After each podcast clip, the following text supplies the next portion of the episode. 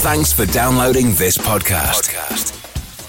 It's for personal use only and must not be rebroadcast, reproduced, or used in any form without permission. Tell your friends they can get their own copy by searching iTunes for Radio Le Mans or visiting radiolemans.com.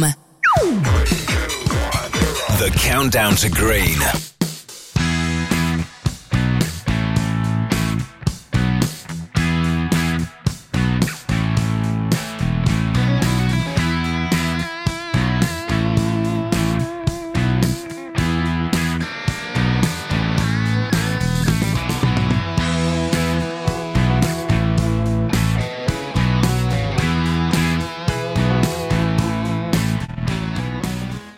Hello, everybody, and welcome along to another IMSA Pro Racing Invitational. It's round three, presented by Hagerty at the Mid Ohio Sports Car Course, just outside Lexington, Lexington, Ohio.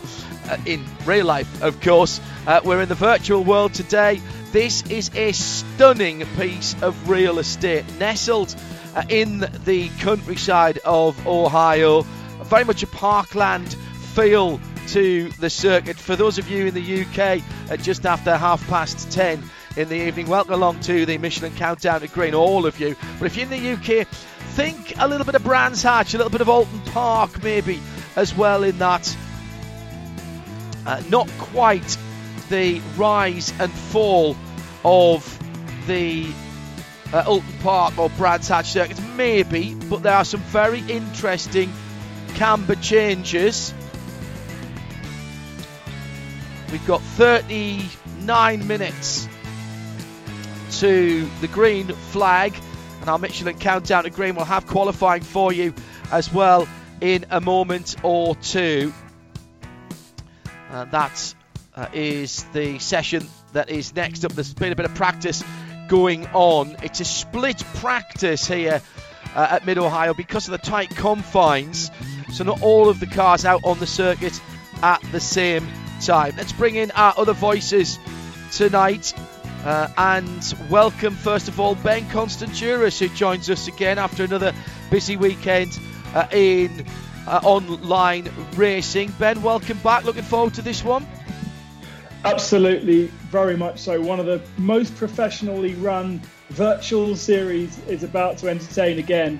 Uh, this IMSA virtual series has really set a very high bar, and just hoping that Ford and Porsche have prepared well and uh, can get onto the same pace that we've seen from BMW the last couple of weeks.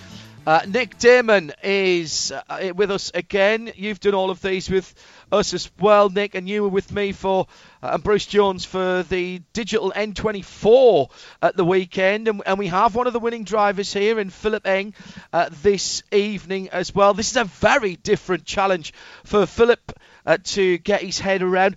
Although in some ways the character of the circuit, it's narrow, it's undulating, it's flowing, and it's surrounded by trees. There are some there are some similarities. It's just a lot shorter circuit. Yeah, the, the problem is that he had uh, 55 cars on 25 kilometres or what 14 miles. Now he's got uh, 50 cars on uh, about two and a half miles. And uh, I have to say, having uh, had a bit of fun with the, this track on iRacing over the last week, it is absolutely really fantastically enjoyably lovely when you're going around on your own. And I've had some great fun with many many cars. I then entered a race with 35 other competitors, and it was rather more hectic and slightly more frightening. Rodrigo Fluker is the quickest in practice at the moment in the Ford GT. Uh, once again, Rodrigo on the 47 races for 47 Motorsports in the uh, the prototype challenge category with the LMP3 cars in IMSA, uh, and he's got down to an 18.624. Bruno Spengler uh, is Mr. Perfect, isn't he? He's Peter Perfect at the moment in IMSA competition uh, with an 18.645, 18.652 for Robbie Foley. So that's Ford, BMW, BMW, and then Ford, Sebastian Priaulx, 18.662. So hang on a minute. Then it's yeah. Ayhancan Guven uh, in the first of the Porsches, 18664, 118692 for Nicky Catsburg. And the reason I've gone down to sixth position is because, Ben, we haven't got to a tenth of a second between the top six yet. Yeah, Jesse Krohn uh, in seventh, just over a tenth of a second. and it's 20 cars covered by half a second. it is going to be incredibly close. And as Nick alluded to, not a track that's easy to overtake on as well. So uh, I expect this to be a very, very competitive encounter. Also, key, at the moment we've got 47 cars that have set a time, 48 right. cars in the session. As a short circuit, that means a lot of traffic. Uh, it is going to be very busy. Let's take a look and give you the first uh, glance at the Porsche keys to the race in our Michelin countdown to green here. Quality in qualifying. Nick Daman, you said it before, going round on your own or in a a smaller field is going to give you a sense of invincibility in some respects, but it's so important, as we've seen, to get out of that melee in the middle of the pack in the early laps. Yeah, you're going to need to put in a great time, and as Ben and you guys have pointed out, a tenth of a second is going to be the difference between probably you know five or six places. And it's the thing to remember is that whilst they will be qualifying on their own, because you do, uh, whilst it's it's it's you, they all qualify on their own together as such. So all the qualifying happens at the same time, but they are on a clean track Correct. or a clear track. Um, remember that they, if they go off track, if they have what was called an instant, they will have that, that time wiped. So they have to do a clean lap in that in that period, and a quick lap as well, with no real way of knowing what anyone else is doing. So this yes. is the first time they've been out there. They've got an idea of what a fast time is. They will have a qualifying setup. It may be as, as simple as taking the fuel out. It may be even more clever with some of the works teams just to give them an extra couple of tenths, and even more nervous setup that just wouldn't work on this very narrow circuit. But yeah, that qualifying is going to be key because it is devilishly hard to get past, and also the problem is if you go off the track even slightly, some of the off-track areas are pits of despair. You just go straight, and it's downhill. The cambers and the veil, you, have just gone. You go off at the end of the, the, main straight, and you have gone, and you're not coming back for a fortnight. That's what they call China Beach down there. Second point in our Porsche keys to the race for Mid Ohio, and the uh, IMSA Pro Invitational presented by Hagerty. Ben, patience is a virtue. There are places around this track where you're just going to have to play follow my leader for a while absolutely patience with the traffic, patience with people that you want to overtake to improve your position, and also patience with your car as well. What you don't want is damage. You don't want to pick up any kind of issue because the cars react so badly to having damage uh, that you'll instantly lose pace. So keep everything clean tyres, car aerodynamics, and of course, that means being very clean with your passes not compromising yourself. One of the things we could see a lot of, a bit like you see in NASCAR, is once one person goes through, a whole train of cars might yeah. come through as well. So it's going to be fascinating to see how this race. That, that's absolutely true. And uh, also, if you're new to this and tuning in uh, to the IMSA iRacing Pro Series for the first time, uh, you may not always see a lot of damage visually, but as we've been seeing in these virtual world, in the virtual world, the driver will feel it. They might not have the steering wheel straight, and the, certainly the stopwatch will show it. Uh, Number three on the Porsche Keys to Race, it's called Madness for a reason. Four, five, and six at the bottom of the back straight, just as you're turning uh, down the hill and then up over the top of the rise. That is what the locals call madness, and it's well named, Nick Daman, because you don't take a standard racing line round there for very good reason, because none of the camber is helping you, and that's true in the virtual world as it is. I've been around here a few times in street cars, as it is in the real in the real world too. Yeah, heavy braking into turn four at the end of the uh, the long straight. They got a slight kink in it, and uh, effectively you are at that point then think, well, I can see my line, but it, the camber's completely against you in five. It then curves away in six, and then it, don't forget that seven and eight can also cause a problem, especially on cold tyres. If you crest seven too fast, you can find yourself in all elements of pain with oversteer with the cold tyres, which they will have because it's a very, very short rolling start at this track. I think it's I think they only get about half a lap of rolling start rather than the whole lap. And it's hard to get any warmth in the tyres. So that first couple of laps is going to be key. A, if you're particularly confident to get past, but B, just don't go off and the tyres we always talk about. Of course, uh, we've seen different tyre strategies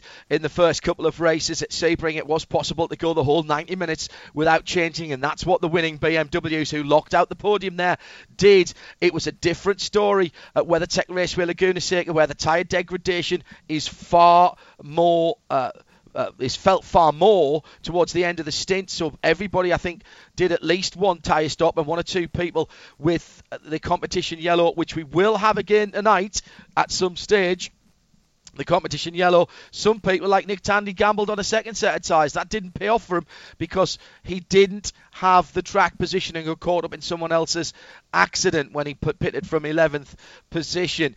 Our final Porsche keys to the race, Ben. Fuel for thought is what we've put down there. And whilst you will have to stop for a new tank of gas here, uh, it is a, uh, this is a racetrack where if you are stuck in traffic and you are smart, you can save fuel, and that might mean a slightly shorter fuel stop than those people around you, and that could give you the all important track position.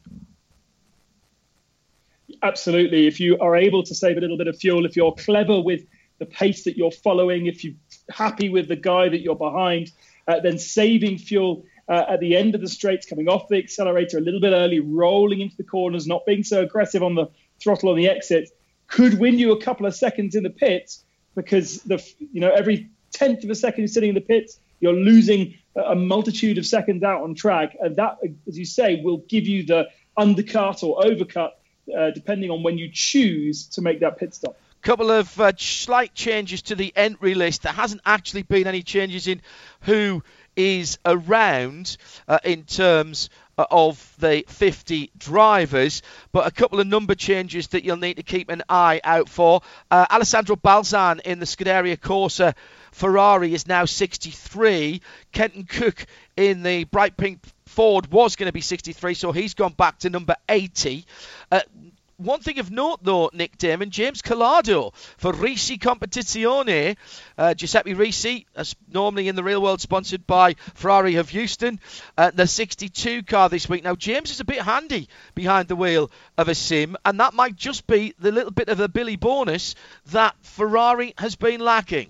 Yeah, we've seen a, a, ever reducing number of Ferraris over these three rounds so far in the IMSA Pro Series, and uh, perhaps to uh, to stem that flow, they've decided to put in one of their uh, their their uh, secret weapons in James Calado. A lot of work has been been, been going on for setup as well, and uh, and James will be looking to turn that round, try and get more Ferraris on the uh, the track. But you know, it, it is a car that can be incredibly quick. It was the, the GT3 version, of course, which was the fastest car at the Nurburgring over the weekend. It didn't win due to being an accident with a TCR car, which wasn't their fault.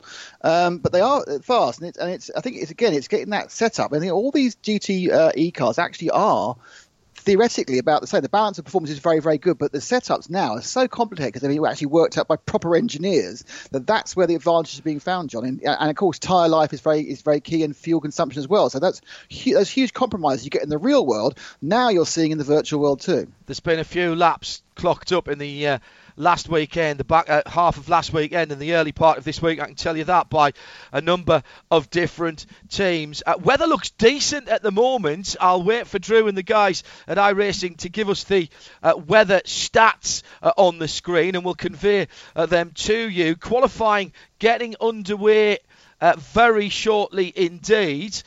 it is, oh, there we go, in the 80s Fahrenheit so well into the uh, mid to late 20s Celsius, uh, and oh, triple digits on the track. So very, very. Uh, hot indeed on the track. Uh, 81 is 28 degrees Celsius, and 107 is 42 degrees Celsius. Partly cloudy. We're not seeing too many uh, clouds uh, over the circuit at the moment, but a few degrees, Nick Daman, either way can make a big difference to tyre life and tyre performance the modelling in iRacing is incredibly accurate. And having done quite a few races at different times of day, in fact, Ben and I just did a race in the evening uh, at Brands Hatch with our with our teams. Um, it makes a huge difference. The, the, the, as the sun, you lose the sun, you gain the sun, what, what time of day it is, and then it's modelled really accurately. So that if we do see this, some cloud cover reducing the temperature, they will feel that as they would feel it in in the real world. It'll, it'll obviously increase the grip because they're up at 44 degrees, and at other points, of course, they get much colder, it will reduce it. But there is a bit of cloud cover could be the key for a fast qualifying lap. A uh, couple of items of note on the entry list. We've got Rebel Rock Racing in a BMW. It's Matt Bell uh, in the 71 car. Uh, that is. Uh, Matt Bell, the American Matt Bell, not the brother of Rob Bell, um, although they have both raced in IMSA. Thank goodness not together. That would have just been too complicated for me. Uh, and a brilliant colour scheme uh, done uh, by Andy Blackmore, who I think has got five liveries uh, in this race. And the 71 BMW, then with the Rebel Rock Racing colours on it, you'll recognise it straight away. The green uh, yellow and black machine and Matt Bell debuting uh, this week. And Nick Tandy is back after a nearly race uh, a couple of weeks ago in the Porsche GT team. He's joined by Laurens Vanthoor uh, and Ayhancan, Ayhancan Guven, the Porsche Junior driver, who I think, Ben, is the highest I rating in this race now uh, that we don't have Sage Karam. I think Ayhancan has, has got the, the best numbers in terms of his of his uh, iRacing rating, hasn't he? Absolutely, and uh, quite a lot better than anybody else. In terms of that I rating, he would be classed as an alien. It's nearly 8,000 if you are aware of your uh, I ratings. It's huge and impressive. But he's been caught out in a couple of accidents in the virtual edition of the Super Cup over the last couple of weeks. Uh, and whilst he's fast, he hasn't had clean races. No. That is what you really need. And, and he had exactly the same at the weekend. Uh, he was racing in a 911 Porsche Cup car, racing with Redline, which is uh, Max Verstappen's got a, uh, an interest in the Redline online racing team, and trying to chase down his teammate for the lead of the race. And he uh, put the car off at the end of Pflanzgarten and actually dropped down to third. Qualifying is underway for the uh, IMSA iRacing Pro Invitational third round presented here at Mid Ohio Sports Car Course by Hagerty. John Hindhaugh, Ben Constanduros, and Nick Damon in the Hagerty Global broadcast booth in the Michelin Countdown to Green. Austin Cindric in the Ford is the first driver that we see out on the track, and he's heading down to start his uh, qualifying run. Shinya Michimi uh, driving a very good BMW, a very good looking BMW, former uh, former Lamborghini Super Trofeo driver, and Ferrari out on the track as well. And that looks very much to me like the Risi Competizione covers colours. Yes, it is. And Calado's gone off at four. Just misses the edge of China Beach there. James making his debut in the I series, iRacing series here. And John, these early laps are horrific in iRacing. There is no such thing as tyre warmers, no. and therefore you have to be coming out onto the track with rock hard cold tyres and I think, and I've been speculating over the last couple of weeks, uh, that this is even worse than you would have in real life. Trying to uh, get the tyres up to temperature. Great to see the setup that these drivers are using. That's Daniel got, Morad, and he's he's got VR. Got screen and VR, yeah, exactly. Yeah. So VR, he's got a nice microphone dangling over his head. He's got a, a feet up driving position, and absolutely engrossed in what's going on and immersed, coming down through the keyhole now, staying to the inside, then drifting over to that yellow curb at the left. That's actually quite a lot higher than it looks on the TV pictures, rather flattens it out. Down past where in the real world you get the green flag, but the start finish line, of course, is in front of the pits. Now, this is into turn four and madness. And this is what Nick was talking about. You would have thought he'd have got out wide there, but you just hug the curb, then let it breathe, down to the bottom of turn six and into the S's now. Climbing under the Honda bridge. Over the top of this next rise at seven. Car gets very light indeed. And then coming into what's called Thunder Valley.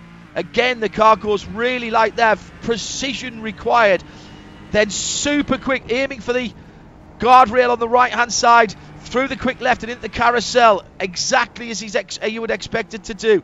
Any amount of different ways you can take this. In the race, you'll probably get to the inside early, but it's effectively single car qualifying at the moment. Bruno Spengler with the top time, by the way, a 118.9. Then Conor De Phillippi. Then the Ford GT of Rodrigo Fluker with a 19-0. Remember, we had 18 sixes aplenty in the practice session earlier on. Bruno Spengler in the red BMW colours has been the man to beat. The 24, his teammate Jesse Krohn in the black BMW with the M stripes on it. But the BMW. John, would, go ahead, uh, you Ben. Sorry. Uh, you'd expect these times, these second lap times, to be better because the tyres and the car will be working better and up to temperature much better than they were on the first lap. So a great first time from Bruno Spengler into the 18s. But if all goes well, this should be a better one as Catsburg now takes the fastest time.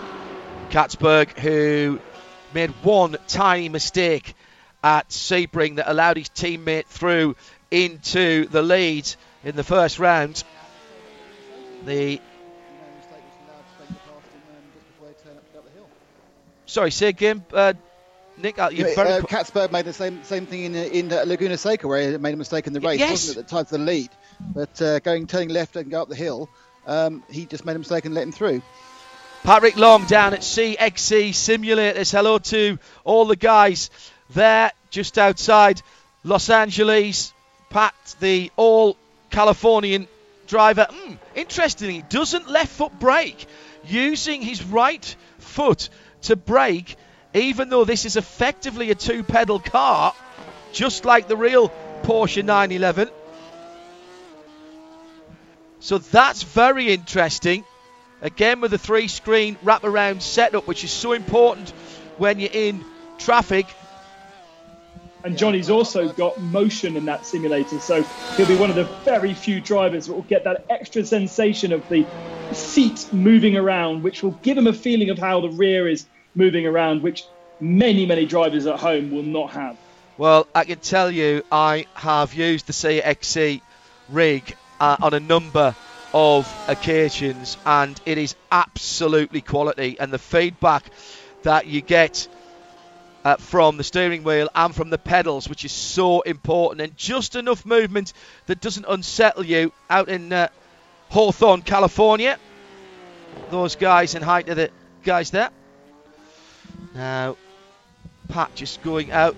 Laurens Vanthoor preferring to wear his race gloves. There is something that a lot of drivers will tell you that they prefer to wear their race gloves. There's a an element of uh, familiarity in that, but also it stops your hands getting too slip, slippery and uh, sweaty and slipping on the wheel. Laurens Vanthoor, well down the times at the moment. The best. Yeah, we're waiting for the Porsches to set times. We hmm. haven't seen one from Guven, but we just set his first one now. Tandy's just gone in but 10th and 13th for those two. Those are the best Porsches right now. And Vanthoor yet to set a time as well. Waiting to see if we can see Matt Bell in the Rebel Rock BMW. That's going to take some getting used to. I better call it a. Eh, I bet. Absolutely better call it a Camaro at some stage. Here's AJ Allmendinger. Well, didn't have a bad race last time out. Anybody who's in the top half of the field, Nick Daman, I think has done a pretty good job in these 50 car races because it is so difficult to get track position. Yeah, and the thing to remember is this particular qualifying, it's not 10 minutes for you to keep on running around, it's two flying laps. That's yeah. all you have. You even though in 10 minutes you would be able to get possibly even four flying laps, it's just those two laps. So most of the top um, 10 have now actually done both laps, with the exception of uh, Ayhancan Guven. So the top nine aren't are not going any quicker. So Spengler, Foley, Fluker, Koch, Catsburg, Phillippi, Priaulx, Krohn, and Edwards, one to nine have all done their two flying laps. So they're not going to improve. At IMSA Radio, if you want to get now. in, sorry Ben, at IMSA Radio, if you want to get in touch with us here in the Hagerty Global Broadcast Centre, and thanks uh, to them for supporting the IMSA Radio side of the broadcast. Corey Lewis, just going into madness now over the top of the rise. The car just gets insanely light there. And he's not on the throttle hard at that point, so he's either an in lap or he's trying to. Oh no, he's got a problem. He had a problem there. Pat Long resetting so he can do a hot lap is what I'm hearing. Pat Long across the line for Porsche. Heads towards turn one. Look at the inside of turn one and look how much, well, He's pulled it up there, but you, a perfect view of the exit of the pit lane, and there's a bright yellow raised curb on the inside as around goes Corey the Lewis. number 48 of Corey Lewis. The reason I point out that curb on the inside of turn one, gentlemen, is a number of the drivers have told me that if you can get your left hand side wheels over that, it does really help the car rotate through the corner. It's a bit like turn 19 at the Circuit of the Americas and the infamous hashtag straddle the sausage. But John, you've got to be careful because you get too much of your car over that uh, curb, which of course is actually the blend line from the pit lane exit. Correct. You will get a time penalty, and those penalties do are active in this version of the uh, the race. Whilst the instant points are not active, those slow down time penalties for corner cutting are.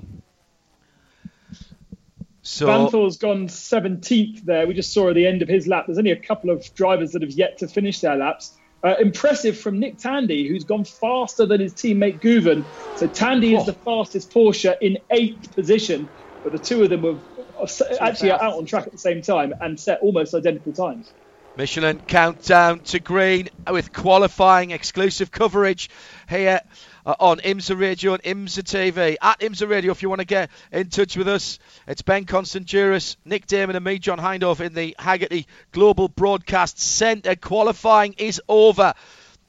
And here's how they'll line up Spengler, the man of the moment, with 49 starters. Then Robbie Foley, the privateer BMW from Turner. Look at the gaps here. They're, they're much bigger than we saw in practice. But that's down to the fact that they only had two flying laps and not 15 or 20 minutes to get some heat into the tyres. Fluker is the best of the Fords on the inside of row two with Kenton Koch alongside him in the purple number 80. Then it's Catsburg and De Phillippi, two more BMW drivers. Then Priaulx. Uh, Sebastian Priaulx, he'll be looking for a better run at the start of the race. He's had some awful luck early on. Tandy, the best of the Porsches, on the outside uh, of the fourth row, and he's got his young Turkish team uh, mate, Porsche Junior driver Ayhancan Guven, uh, right behind him on the inside of the track. Shane van Gisbergen for BMW, uh, and the number 97 car. That, of course, in the Invasa Sullivan Lexus colours. That car. Then it's more BMWs. Jesse Krohn and John Edwards. By the way, remember how great Van Gisbergen was at the end of the race on his tyres. Westy is 13th. Tristan Vautier 14th for Ford in a group of four Fords together with Mirko Bortolotti and Harry Tinknell in 15th and 16th. We're still not even halfway through with Laurens Vanthoor in the 912 in 17th. He's got Jack Hawksworth for company in the BMW. AJ Allmendinger and Shinya Michimi share the 10th row of the grid. Again, more BMWs. Alessandro Balzan, welcome to the championship for Ferrari. He's he's the best of the Ferraris. Well done, Balzan. Then Michael Lewis uh, alongside him. Matt Bell for Rebel Rock Racing uh, in that BMW. Then Daniel Morad, the Canadian in the Ford, the number 70. Aaron Telitz and Riley Dickinson. Well, those two guys spent a lot of time together. Both Jeremy Shaw's uh, Team USA alumni. Jonathan Bomarito and Kyle Masson, Austin Cindric and Nick Boulle uh, are in the top 30. James Calado, first time out for him for Risi Competizione, has Mason Filippi for company in 30th, in 31st and 32nd. Then Townsend Bell, who'll be hoping for a cleaner run too than he had uh, uh, in California. Misha Goikhberg, a prototype challenge driver in the past in IMSA, uh, has the Ford in 34th. Then it's pa- uh, Patrick Long, Parker Chase, Daniel Goldberg, Joao Barbosa, James Pesek in the PF Ford, Cody Ware in 40th position, and the final nine are Tyler McQuarrie, Colin Braun further down than I expected him, Jerome Blake and Morland. When was the last time he was in 43rd for anything? Ryan Hardwick and Dylan Murray, three Porsches together there. Then Philipp Eng, 24 hour winner at the weekend. Roman De Angelis, Corey Lewis, and Cameron Cassels not putting times in, but still listed there on the grid. That's just about it for the Michelin countdown to green. Uh, Nick Daman, some final thoughts before we go into the race portion uh, of our uh, of our broadcasts here. Krohn, Guven, Koch, uh, uh, Allmendinger, uh, and Priaulx, and Shinya Michimi in the top six. You you happy with that? That's going to be a battle. Sorry, John. That's actually the top six for the practice session they've just started. Oh, It- sorry, it- yes, qualifying just- wise, it was it was Bruno. But the notable thing is that Philipp Eng, fresh from his win in the Nurburgring, has had a nightmare in 46. I was interested that Mirko Bortolotti also down in 12th because that's the guy we haven't talked about. But so far, he's had two top fives in the first two rounds and he's lying third overall. So he's got to come through the pack. Again, Gisburn's got to come through the pack, but can Bruno Spengler just carry on? Well, you wouldn't bet against him, uh, would you? Let's take a deep breath. Thank you for joining us for qualifying in the Michelin Countdown to Green. We'll refresh our Porsche keys to the race throughout the 90 minute contest as we are ready to go racing with Ben Constanduros, Nick Daman, and me, John Hindhaugh, in the Hagerty Global Broadcast Centre. It's the Mid Ohio Sports Car Course and the IMSA iRacing Pro Invitational Round 3 presented by Hagerty. This This is RS2. Is RS2. part of the Radio Show Limited Network. Hang on to your hats, everybody. It's Thursday night racing, and here we are at Mid Ohio Sports Car Course. Fabulous circuit, tight, twisty, just about every type of corner. A real challenge for the team engineers as much as for the drivers. Welcome along to the third round of IMSA iRacing Pro Invitational 2020, the Mid Ohio Sports Car Course event presented by Hagerty. It's John Hindhaugh uh, with my co commentators Ben Constanduros and Nick Daman. Coming round to just about 10 minutes to go to the qualifying. Let's take a, a little look at our Porsche keys to the race. And the top one on that, Ben Constanduros, quality in qualifying. And that, as far as the front of the grid, has once again gone to the man of the series so far. Pole position for Bruno Spengler. So important to be at the sharp end early. and you you pointed out just how big the gaps were between the drivers compared to what we saw in qualifying, nailing that lap, all important. And it was so easy to lose a tenth or two. Bruno didn't do that. He absolutely nailed it, got it on the pole. And of course, track position so important as well. He's in the prime hot seat. It might be a bit of follow my leader, Nick Daman, in terms of the early laps, particularly when the tyres are cold. No tyre warmers allowed in IMSA in the real world and not in iRacing either. So patience will be a virtue right through the 90 minute contest. Absolutely, but there's a number of drivers who are out of position, whether mostly because they feel they're out of position, but certainly those guys are going to need to come through. Philipp Eng, you know, um, Shane Van Gisbergen, uh, Mirko Bortolotti, they're going to want to come through and they want to come through quickly, and they're going to have to make quick, fast passes, which is safe. And it's so hard around here, it's so tight, and there really isn't really a, a, a obvious place to, to get past on. Perhaps you know, the, the drag down to turn four, but there's a, there's a kink in the straight, and there's a risk at the end of that corner. Well, let's take a look at the track map and we'll come back to our other keys to the race because I want to have a look at how this lines up. Lexington, Ohio, just outside, is where the Mid Ohio Sports Car Course is. It's a super piece of challenging tarmac, and we did run LMP ones here back in the day. 13 corners, two and a quarter miles, start finish line running down to turn one. Uphill to the keyhole is a passing opportunity there, then down through the kink to turn four. China Beach for the unwary is the big gravel trap to drivers left. Then through the little kinks that they call madness. They're all off camber. It's a horrible place to be. Then the S's round onto Thunder Valley that leads through another right left kink into the finish of the lap, the carousel. And again, there's an opportunity there to be, shall we say, robust in the way that you drive and try and stick your nose up the inside. It is called madness for a reason because the camber doesn't help you you will see some very odd lines and trying to go round uh, too wide there is often fraught with disaster. The tyres will play a part, as will the fuel stop, and we've got a competition yellow, and we don't know when that's going to come. Nick, at uh, the WeatherTech Raceway Laguna Seca round a couple of weeks ago, uh, the I'm not sure anybody other than Colin Braun actually made any uh, made any uh, virtue out of the competition yellow because most people had already taken their stops.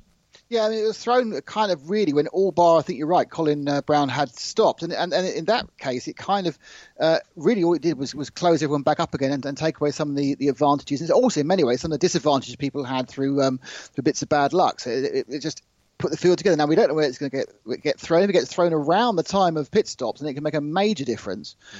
But yeah, I mean, I think it's a, it's a, it's always exciting. It's always interesting to know it's going to happen. The teams know it's going to happen. Therefore, they've got to have at least three strategies: one for early, one for middle, and one for late in the race. It's a good point. It's a good point. Here, I would think as well, Ben, uh, with that tyre and fuel strategy, if you do get a late competition caution, and we don't know when it's going to come, slapping a new set of tyres on mm, it's a tough one to call because you've got to get them up to heat, but then you're going to have better grip towards the end of the race. Absolutely. I think key will be trying to get yourself some clean air uh, with so many cars on track. And, and if you can run on good tyres in clean air, that is going to give you such an advantage. That is where the heads of esports, the uh, engineers that are working alongside these drivers will play such a huge role today I'm seeing them log in uh, on the iRacing account as we speak, including actually Max Verstappen's just said hello. Uh, so he's watching in game. Uh, but there are heads of esports from Porsche in game that will be telling these drivers when to pit to yep. find that clear air.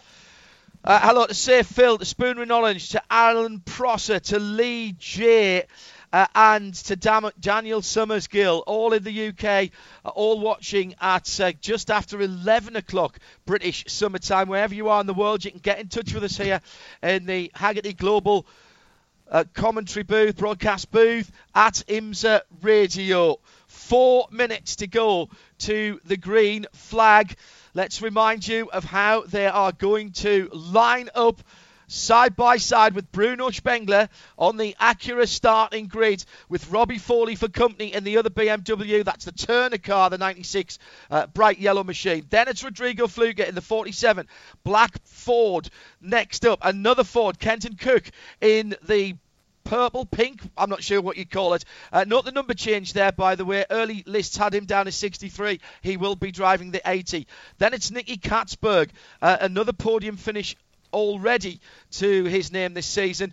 Going further down, Sebastian Priaulx and Nick Tandy, two Britshare row four with uh, Ayhancan Guven and Shane Van Gisbergen. Ninth and tenth, they'll have to make some moves there. Could strategy play a part? Jesse Krohn for BMW was third in the first of these uh, I races uh, at Sebring on the Super Saturday. He's got some work to do, as has Richard Westbrook. Look at Mirko Bortolotti and Harry Tincknell. We've seen those guys at the front of the field. Laurens Vanthoor down on row nine with Jack Hawksworth in the M. Sullivan coloured car. Allmendinger, Michimi, and Balzan. Welcome, Alessandro. Another Ferrari alongside Michael Lewis there. That's an all uh, prancing horse row 11. Matt Bell, uh, welcome to the championship in the Rebel Rock Racing BMW. Riley Dickinson and Aaron Taylor together on the grid. Jonathan Bomarito and Kyle Masson behind them. Austin Cindric rather further down in the Ford than I'm sure he would like to be. James Calado is new to the championship in the Risi Competizione Ferrari Mason Filippi alongside him. Townsend Bell will be hoping for slightly less damage and not to be pinballed around as he was at WeatherTech Raceway Laguna Seca. Uh, Patrick Long in the Hagerty Porsche down on row 18 will be looking to move forward from there. He is competing from CXC simulators uh, out in California.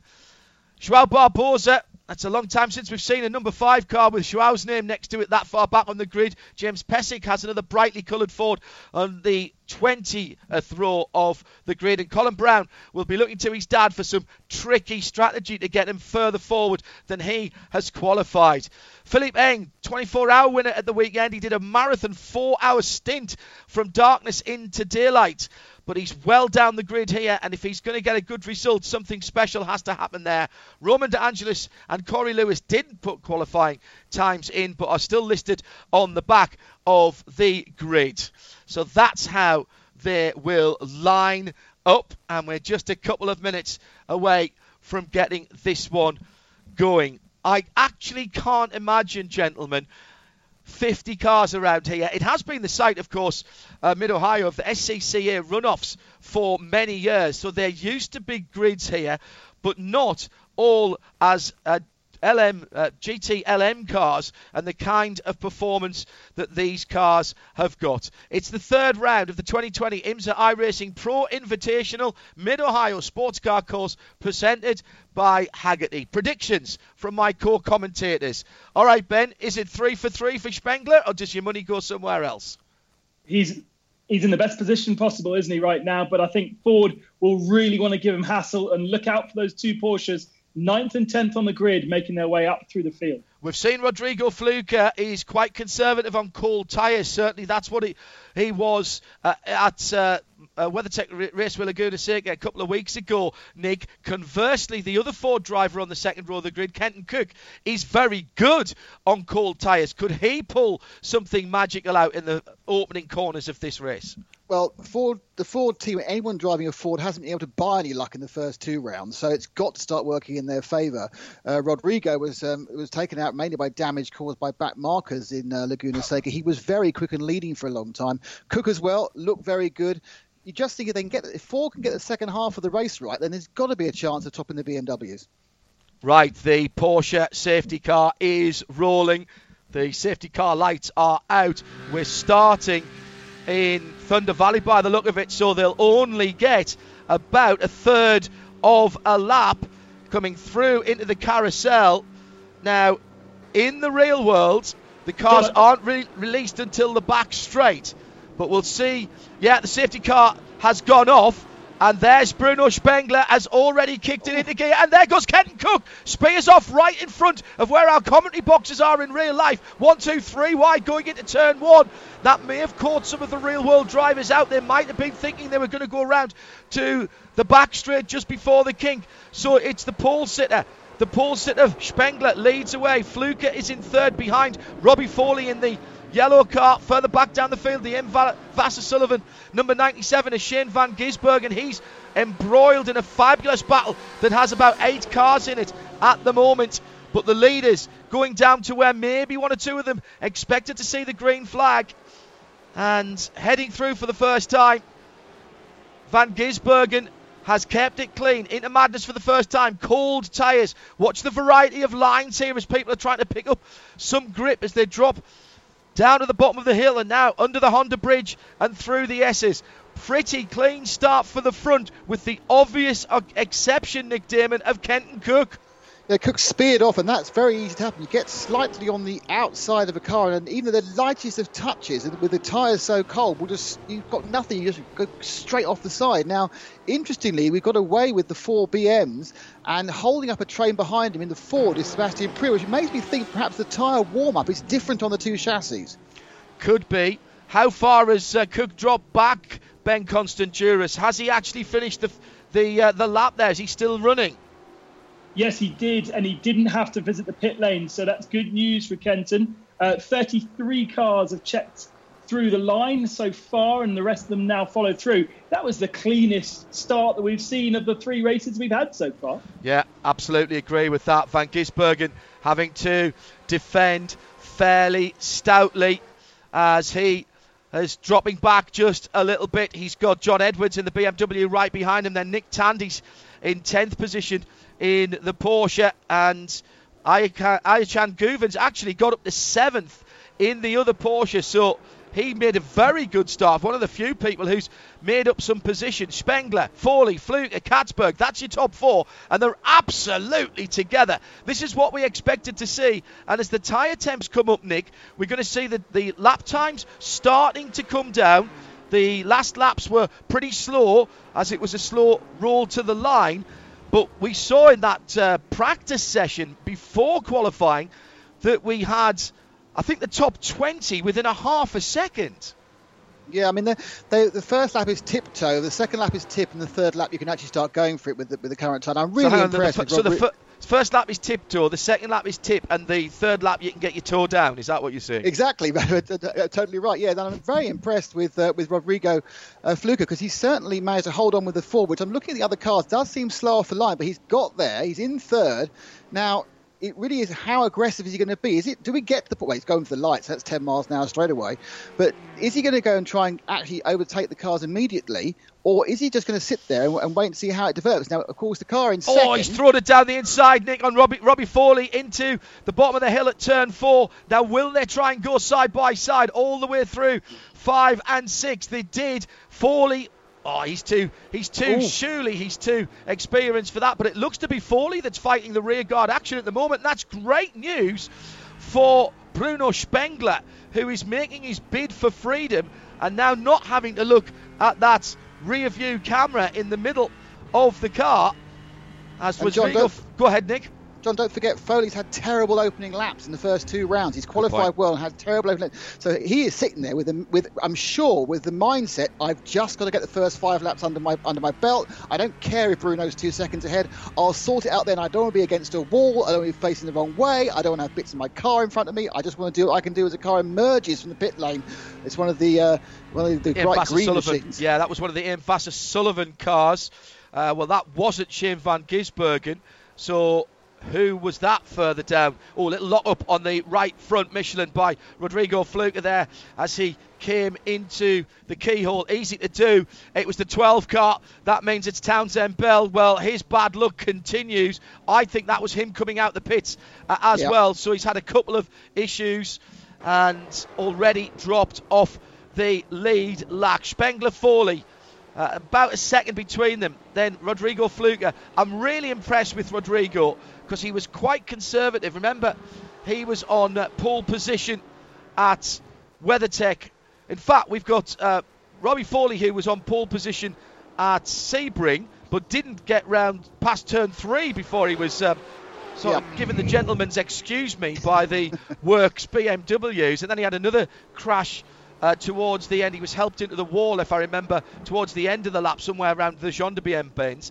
Uh, the black, red, and white Ford was on pole at WeatherTech Raceway Laguna Seca in the second round a couple of weeks ago and led. John, but he, he, was pressed early on until he got his tyres up to temp, which he seems to have done now. Ben. Nick Tandy's had a spin. Uh, he was in the same vicinity as Townsend Bell and unfortunately fallen down to 38th position. Had to sit on the outside, I think, turn four for absolutely ages while the stream of cars came past him. Uh, we have also had a couple of pit visitors. We've already spoken about Townsend Bell, uh, Laurens Vanthoor as well, uh, oh. John Edwards as well, and Jesse Krohn was another pit visitor on the first lap. Uh, Kenton Koch did go into the pits, um, but seemingly didn't stop. Let's go back and have a look at the start. Shane van Gisbergen is battling away with uh, Mirko Bortolotti at the bottom end of the top 10. Pretty clean jump from Bruno Spengler as he came out. Oh, and Kenton just lost it on his own in the bright purple number 80. Spengler got a sparkling start. You see them riding the curbs on the inside of turn one, trying to get the cars to run. And Spengler did absolutely what he needed to. Catsburg trying to make a move in, in the red and black BMW round the outside of Sebastian Priaulx as he came round out of the keyhole, and that allowed the top four to get away just a little bit. Let's get back to the live action. Fluker still in third position. The Turner BMW in second. The crotch belt will be absolutely delighted on Twitter. It's the sort of semi non official ish, only sometimes Twitter account of the Turner Motorsport team.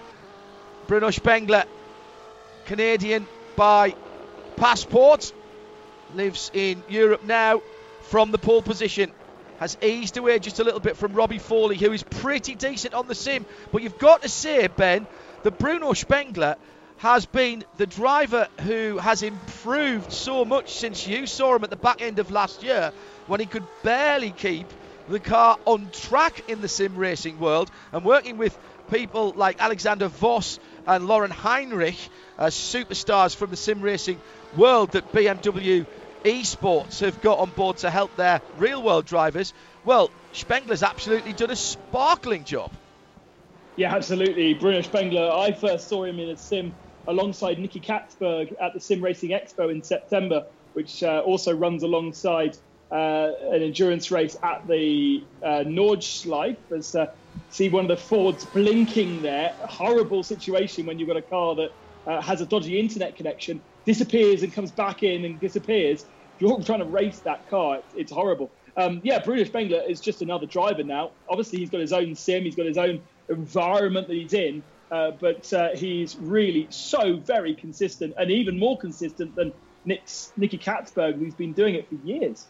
So this is the battle for uh, fifth, sixth, and seventh. De Phillippi in the red, mostly red BMW. Priaulx's further down the road in the Multimatic Ford and round the outside of turn four.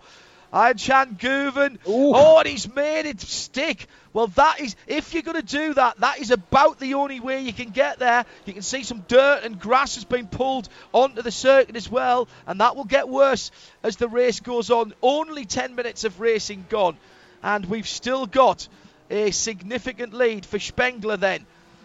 It's been yeah. closed down just a little bit, in fact, Nick, by uh, Foley. But what a sparkling move! I've, I've, got to stop you using the word sparkling. What a brilliant move by Ayhancan Guven at turn four. Yeah, but it needed a bit of a kind of acceptance by. Um, uh, by Connor De Phillippi, it was going to happen. If you notice him, he, he, he did that thing where he suddenly realised it, what, he wasn't going to get the corner, and he, and he swerved away. And he, he made it possible for Ayhancan and both of them to get through and live to fight another day. So sensible driving from uh, Connor and very good opportunist driving from the Turk. So at the head of the field, it is still Spengler who leads out. And this has been a really smart, sensible opening. Remember, we said in our Porsche Keys to Race that patience is a virtue. And for the most part, we've seen that happen. You've got to settle in for the long run. All of these drivers, they've not just turned up now. If, if you're new to this, they've not just turned up now, switched on their computers and jumped into this. They'll have been practicing, practicing, practicing all week, refining themselves, refining the way they set up the car in virtual reality, and more importantly, looking at fuel numbers and tyre wear numbers because there will be at least one pit stop here. We know there's a competition caution coming as well. If you want to get in touch with us here in the Hagerty Global Broadcast Centre, then give us a shout on Twitter at IMSA Radio. Go ahead, Ben. And John, that's the most wonderful thing about uh, iRacing right now, with all of these racing drivers with so much time on their hands. Every time you jump into the forums to see which race you're going to go into, there are uh, races being hosted by these drivers, uh, Richard Westbrook and Sebastian Priaulx, and the Multimatic guys, uh, uh, Harry Tincknell as well, going into a session, practicing together, working on exactly what you've been talking about, setup and numbers. They'll have a couple of uh, engineers in there as spectators who can communicate with them as well. Uh, and you, every time you go in, you see these people we had a couple of racing drivers, proper racing drivers, uh, in our fun session earlier this evening. Absolutely amazing times that we live in. Uh, we'll keep an eye on what's going on. I'm, I'm. That's one of the cones goes flying on the back straight there. I have noticed that Mac Bell in the urban grid BMW from Rebel Rock Racing has already made up six positions. But whilst this is settling down and the drivers at the moment are being relatively sensible, uh, let's welcome uh, to the broadcast. Uh, Michael Hagerty, who is joining us now. Hello, Michael. How are you this evening? Uh, wonderful. Pleasure to be with you. This well, is very exciting, by the way. Well, it's we've had a lot of this already uh, this year, Michael. Um, you've you with the company Hagerty have taken a real interest in sim racing. Uh, and a number of new sponsorships here, including this event. Obviously, we've had you uh, with IMSA Radio this year already. Uh, Pat Long's in the Hagerty branded uh, Porsche, and, and this race you've got your name on as well. What's what's prompted the the interest and involvement in uh, in this uh, iRacing Pro Series Invitational from IMSA? You know, I travel the world and I'm asked all the time: Is is the next generation going to be interested in cars and driving at all? Is anybody going to be, going to be interested in cars and driving at all? And I, and I know the truth of that. You know the truth of that. All, all of these racers here know the truth of that. But the reality is, the big world wonders whether there's going to be this interest. And and our view is that those of us who can should be t- helping to lower the barrier for people to get into the interest of driving and cars and having fun uh, around cars. And so this is just a great way for us to, you know, see the passion played forward at a really high level, at an elite level, where professional drivers, you know, uh, great amateurs are out there trying to improve their skills. It's super exciting. The purpose of, of our company, Hagerty, is to save driving for future generations. That's it. And to me, I look at this, and this is driving, and we should be here. Well, I, I know that the slogan that you have is uh, for people who love cars. That's that's not a slogan. That's a mantra uh, for you guys. And you know the car world's been thrown into a bit of a, a spin at the moment because of the the current situation with COVID-19. Uh, what do you think the impact will be, uh, and will people come back to car events? Yeah, I, I think it's going to be a little different for a while. I, I, think you know lots of spectators at big events, certainly for a few months. Uh, you know, maybe heaven forbid, out through the rest of the year is going to be difficult. I think what's going to be important in the motorsport world will be for when it's safe and when it's appropriate for you know um, you know real world racing to continue, even if there aren't big uh, you know lots of spectators and lots of vendors there. Um, we, we certainly support that. We can't wait. You know, we want our drivers out there driving. We want people developing great car companies developing great cars. Um, so it's going to look a little different for a while, but the passion for driving and racing and cars is not going to wane during this. If anything, I think there's going to be a real pent up desire to get out there and to drive and to race and to uh, improve our skills. Uh, so we're we're using this time not to flinch from it, but to get even better on the other side of it, and that's what we're looking forward to and excited about. And I heard you say the other day on that point uh, that Hagerty is building the world's largest car community. Explain to the to the audience what you mean by that, Michael. Well, you know, uh, as as I said before, I get this question all the time: is are, you know, are, don't people just want to ride in the back of an Uber or be driven around in some autonomous pod somewhere? And I, am not trying to save commuting, okay? I'm trying to save driving, and and there's a big difference to me. I like that. And uh, you know, right? And so we we got to get it for us to do that. We're not going to save our way to this. There's not going to be a bunch of donors that want to see this happen. We're going to need a great big organization and a lot of successful companies to pull this all together. And so I just said, hey, look, we need to save driving. We got to create a big enough company that can do a lot of great stuff for people out there who are interested in cars. And so, you know, we're going to do it. And part of it, we have our membership organization we call Hagerty Drivers Club. Um, Hagerty has a lot of different interests in the media spaces around the automotive world. We bought a company last year called Motorsport Reg, which is the way that a lot of people register for um, uh, sports car racing in particular, but all kinds of racing all around. Uh, Race Hero um, is a company that we also bought around there. So our view is it's going to take an ecosystem of great companies pulling millions of people together so that 50 years from now, 100 years from now, when people are still racing like we're seeing here and, and out on you know the real mid Ohio, they're going to say, "Who were the adults in the room that did this?" I want to be one of the adults in the room, and we're going to make this happen. Oh, I love to hear you talk like that, McKeel. Um, you, are dragging me into your room on Saturday. Uh, once I'm finished with the Nurburgring uh, race uh, that we'll be covering here on RSL, I'm going to be joining your Hagerty live panel discussion. I've said yes. I have to say I don't know too much about it. Tell me what, what we're going to be doing. Yeah, the panel. So it's, uh, by the way, go to hagerty.com uh, slash forward slash uh, live at 4 p.m. Saturday. We've got Pat Long, we have Jack Roush Jr., and you're going to be there with us. And we're talking about the digitization of motorsports. It's about sim racing. Uh, it's going to be a roundtable kind of all about this and how this is not some crazy idea. These are not just um, you know, silly little games. This is serious racing. This is serious training, and we want to start bringing some of the best minds together and and really just bring more people. We need hundreds of thousands, millions of people understanding that this is real and this is where the world is going, and we're going to lower the bar of understanding so that we can make more people interested in this stuff. I mean, I, I watch this race going on right here, and I, I, I feel like I'm there for real. So we should we should make it more available and uh, you know just make it a part of our everyday life. Well, Ayhancan Guven in the Porsche has gone up to P5. Uh, Michael Hagerty, thank you very much for joining us. This from Carol Brink in Monterey. Great to hear Mr. Hagerty on the air. Uh, love the fact they sponsor the Hagerty Marketplace at Laguna Seca. Michael, thanks for joining us. And whilst that was going on, the battle for the lead has not been turned down one iota, but there's not either, uh, Nick Daman, been a real try for a pass. This is what we were talking about now. Porsche keys to the race. A bit of uh, a bit of patience required. Guven's up into fifth ahead of Priaulx, but there has been a bit of action further down the field, and it involves the Hagerty Porsche.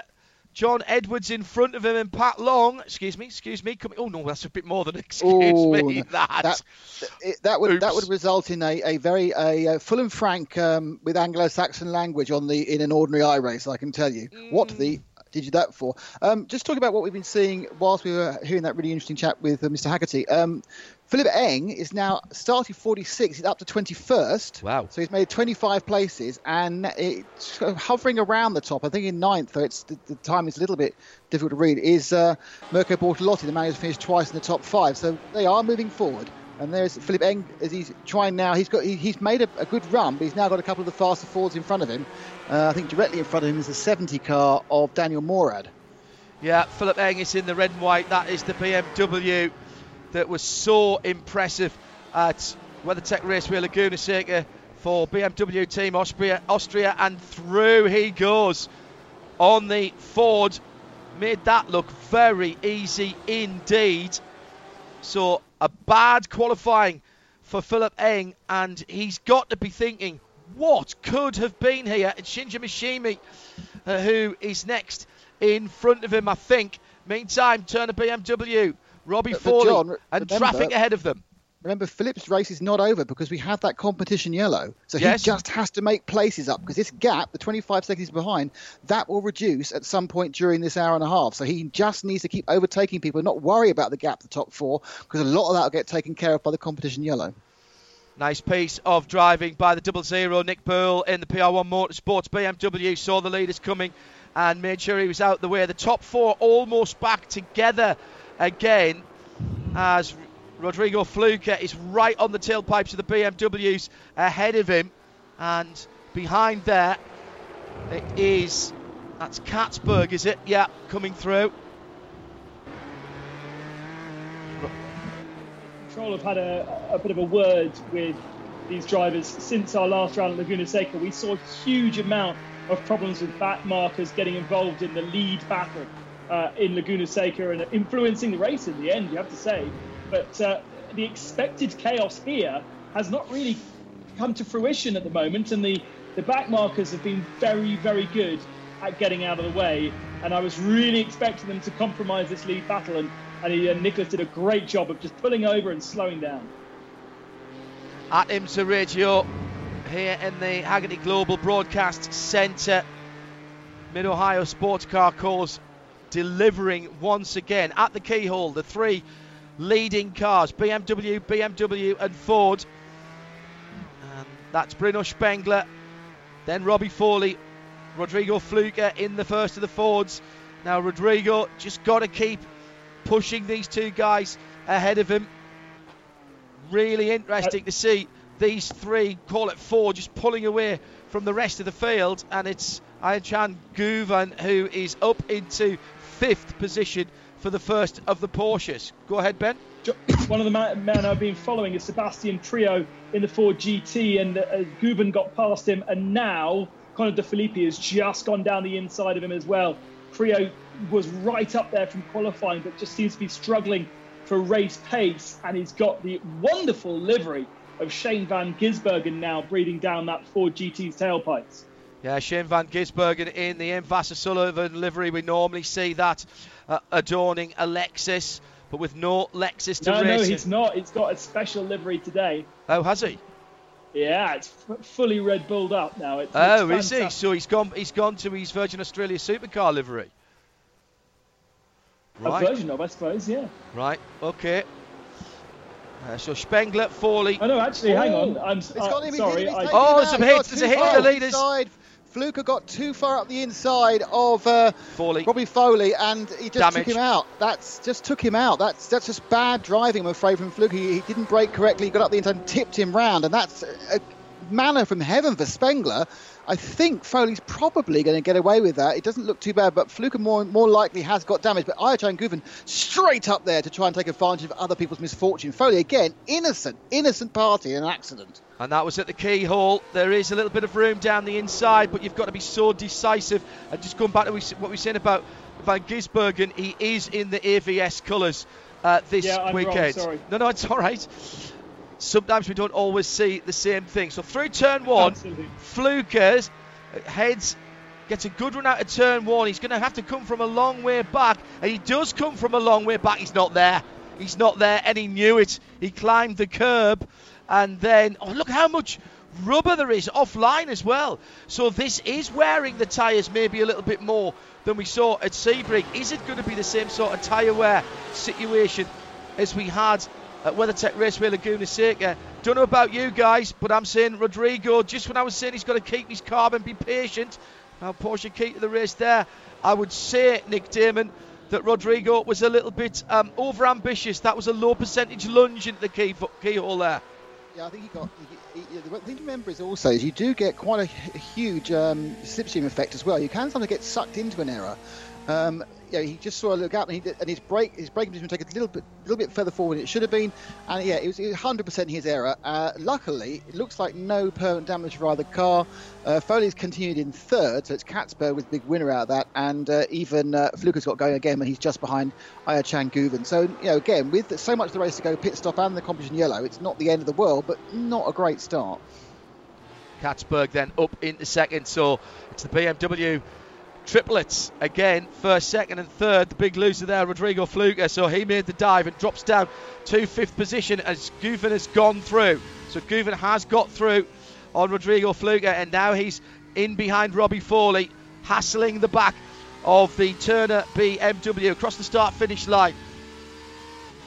Down into turn one. Let's see how much of the curb they take under the bridge. Yeah, see the Porsche damage? driver taking all the all the curb on the inside. I think I think Ben Constanduros that Foley that car does not look to have lost too much space. I, I, uh, pace. I don't think he's had too much damage on that car. Absolutely. I was just uh, going to question just how much the car uh, will be handling differently. Same with Rodrigo's car. Uh, you know, it's quite easy to damage something in the setup, in the steering, or, or the suspension. Bodywork wise, it looks okay, uh, but will he be feeling something different? Times at the moment, no real difference to what they were before. So uh, that would suggest all is good. But one of the advantages of, if you- of actually having it coming together at the slowest point of the track is that the actual speed of the impact is very, very low. There wasn't a massive speed differential, but of course, because the, the rear end is so unloaded under braking, it is easy to spin someone round. So theoretically, a good point. it shouldn't be too bad as far as damage is concerned. And, and as, as Ben has found out very usefully, they do have what's called one fast repair. So if they go into the pit stop, they may be able to get a complete 100% car back again in only four or five extra seconds. They can choose not to do it in the pit stop, or they can get uh, every little, almost everything cleaned up and a new, and a new windshield as well. It's Nick Daman along with Ben Constanduros and me, John Hindhaugh. What have we got on the clock? Just under half an hour. We've been racing 90 minutes. Started on the clock. One hour 30 actually, as it was that format. Chan Guven just dropped back a little bit from Robbie Foley at the moment, so that Turner BMW still certainly has the pace, and we're in amongst the back markers. The number 60 is AJ Allmendinger racing this weekend for Meyer Shank Racing and NBC Sports. They've got some great throwback liveries on those cars, and again, that's Andy Blackmore at his finest. He's learning new skills and turning real world liveries uh, into iRacing skins as well. Down the inside, that's a pass for position as Harry Tincknell with a new look to his car for Mazda Motorsports racing in the Ford, but a former Mazda driver as well. Looks like he's got a new race suit as well to go along with that inside the Ford GT and the link between them, of course, Multimatic, Larry Holt's fabulous engineering, design and racing concern based up north of the border in Canada. Tincknell currently made up three positions, liking the way that Ford looks this weekend. And in behind him, that's a decent little battle going on there. In behind the 55 it is. Who is that? That's another new colour scheme as well that I was looking at. Anyway, yeah. I'll get back to that in a minute because we've got the battle for uh, fourth and fifth lapping at the moment. More traffic. And I, have got to agree with you guys. The back markers have been uh, much more sensible, compliant, and watching their mirrors. And Nick, you were seeing, and, and both you and Ben race on, on iRacing, but you were saying there's really no excuse because there will be a blue flag in the driver's view. It's not like you can miss it at a, an oddly paced uh, flag marshal's post as you would have that excuse in the real world. As soon as the car behind you gets within one and a half seconds, you get that blue flag. You have what's called a relative screen, so you can see where you are time-wise in position to the three cars ahead of you and the three cars behind you. So you do know where you are. Uh, and therefore, you, in some ways, you can even have a chance to plan where to let people through to uh, to lose least time. Yeah, I think it's very obvious. They've all been sat down in a virtual room and had a virtual telling off about their uh, behaviour as backmarkers, and the behaviour so far has been significantly better than we saw at Laguna Seca.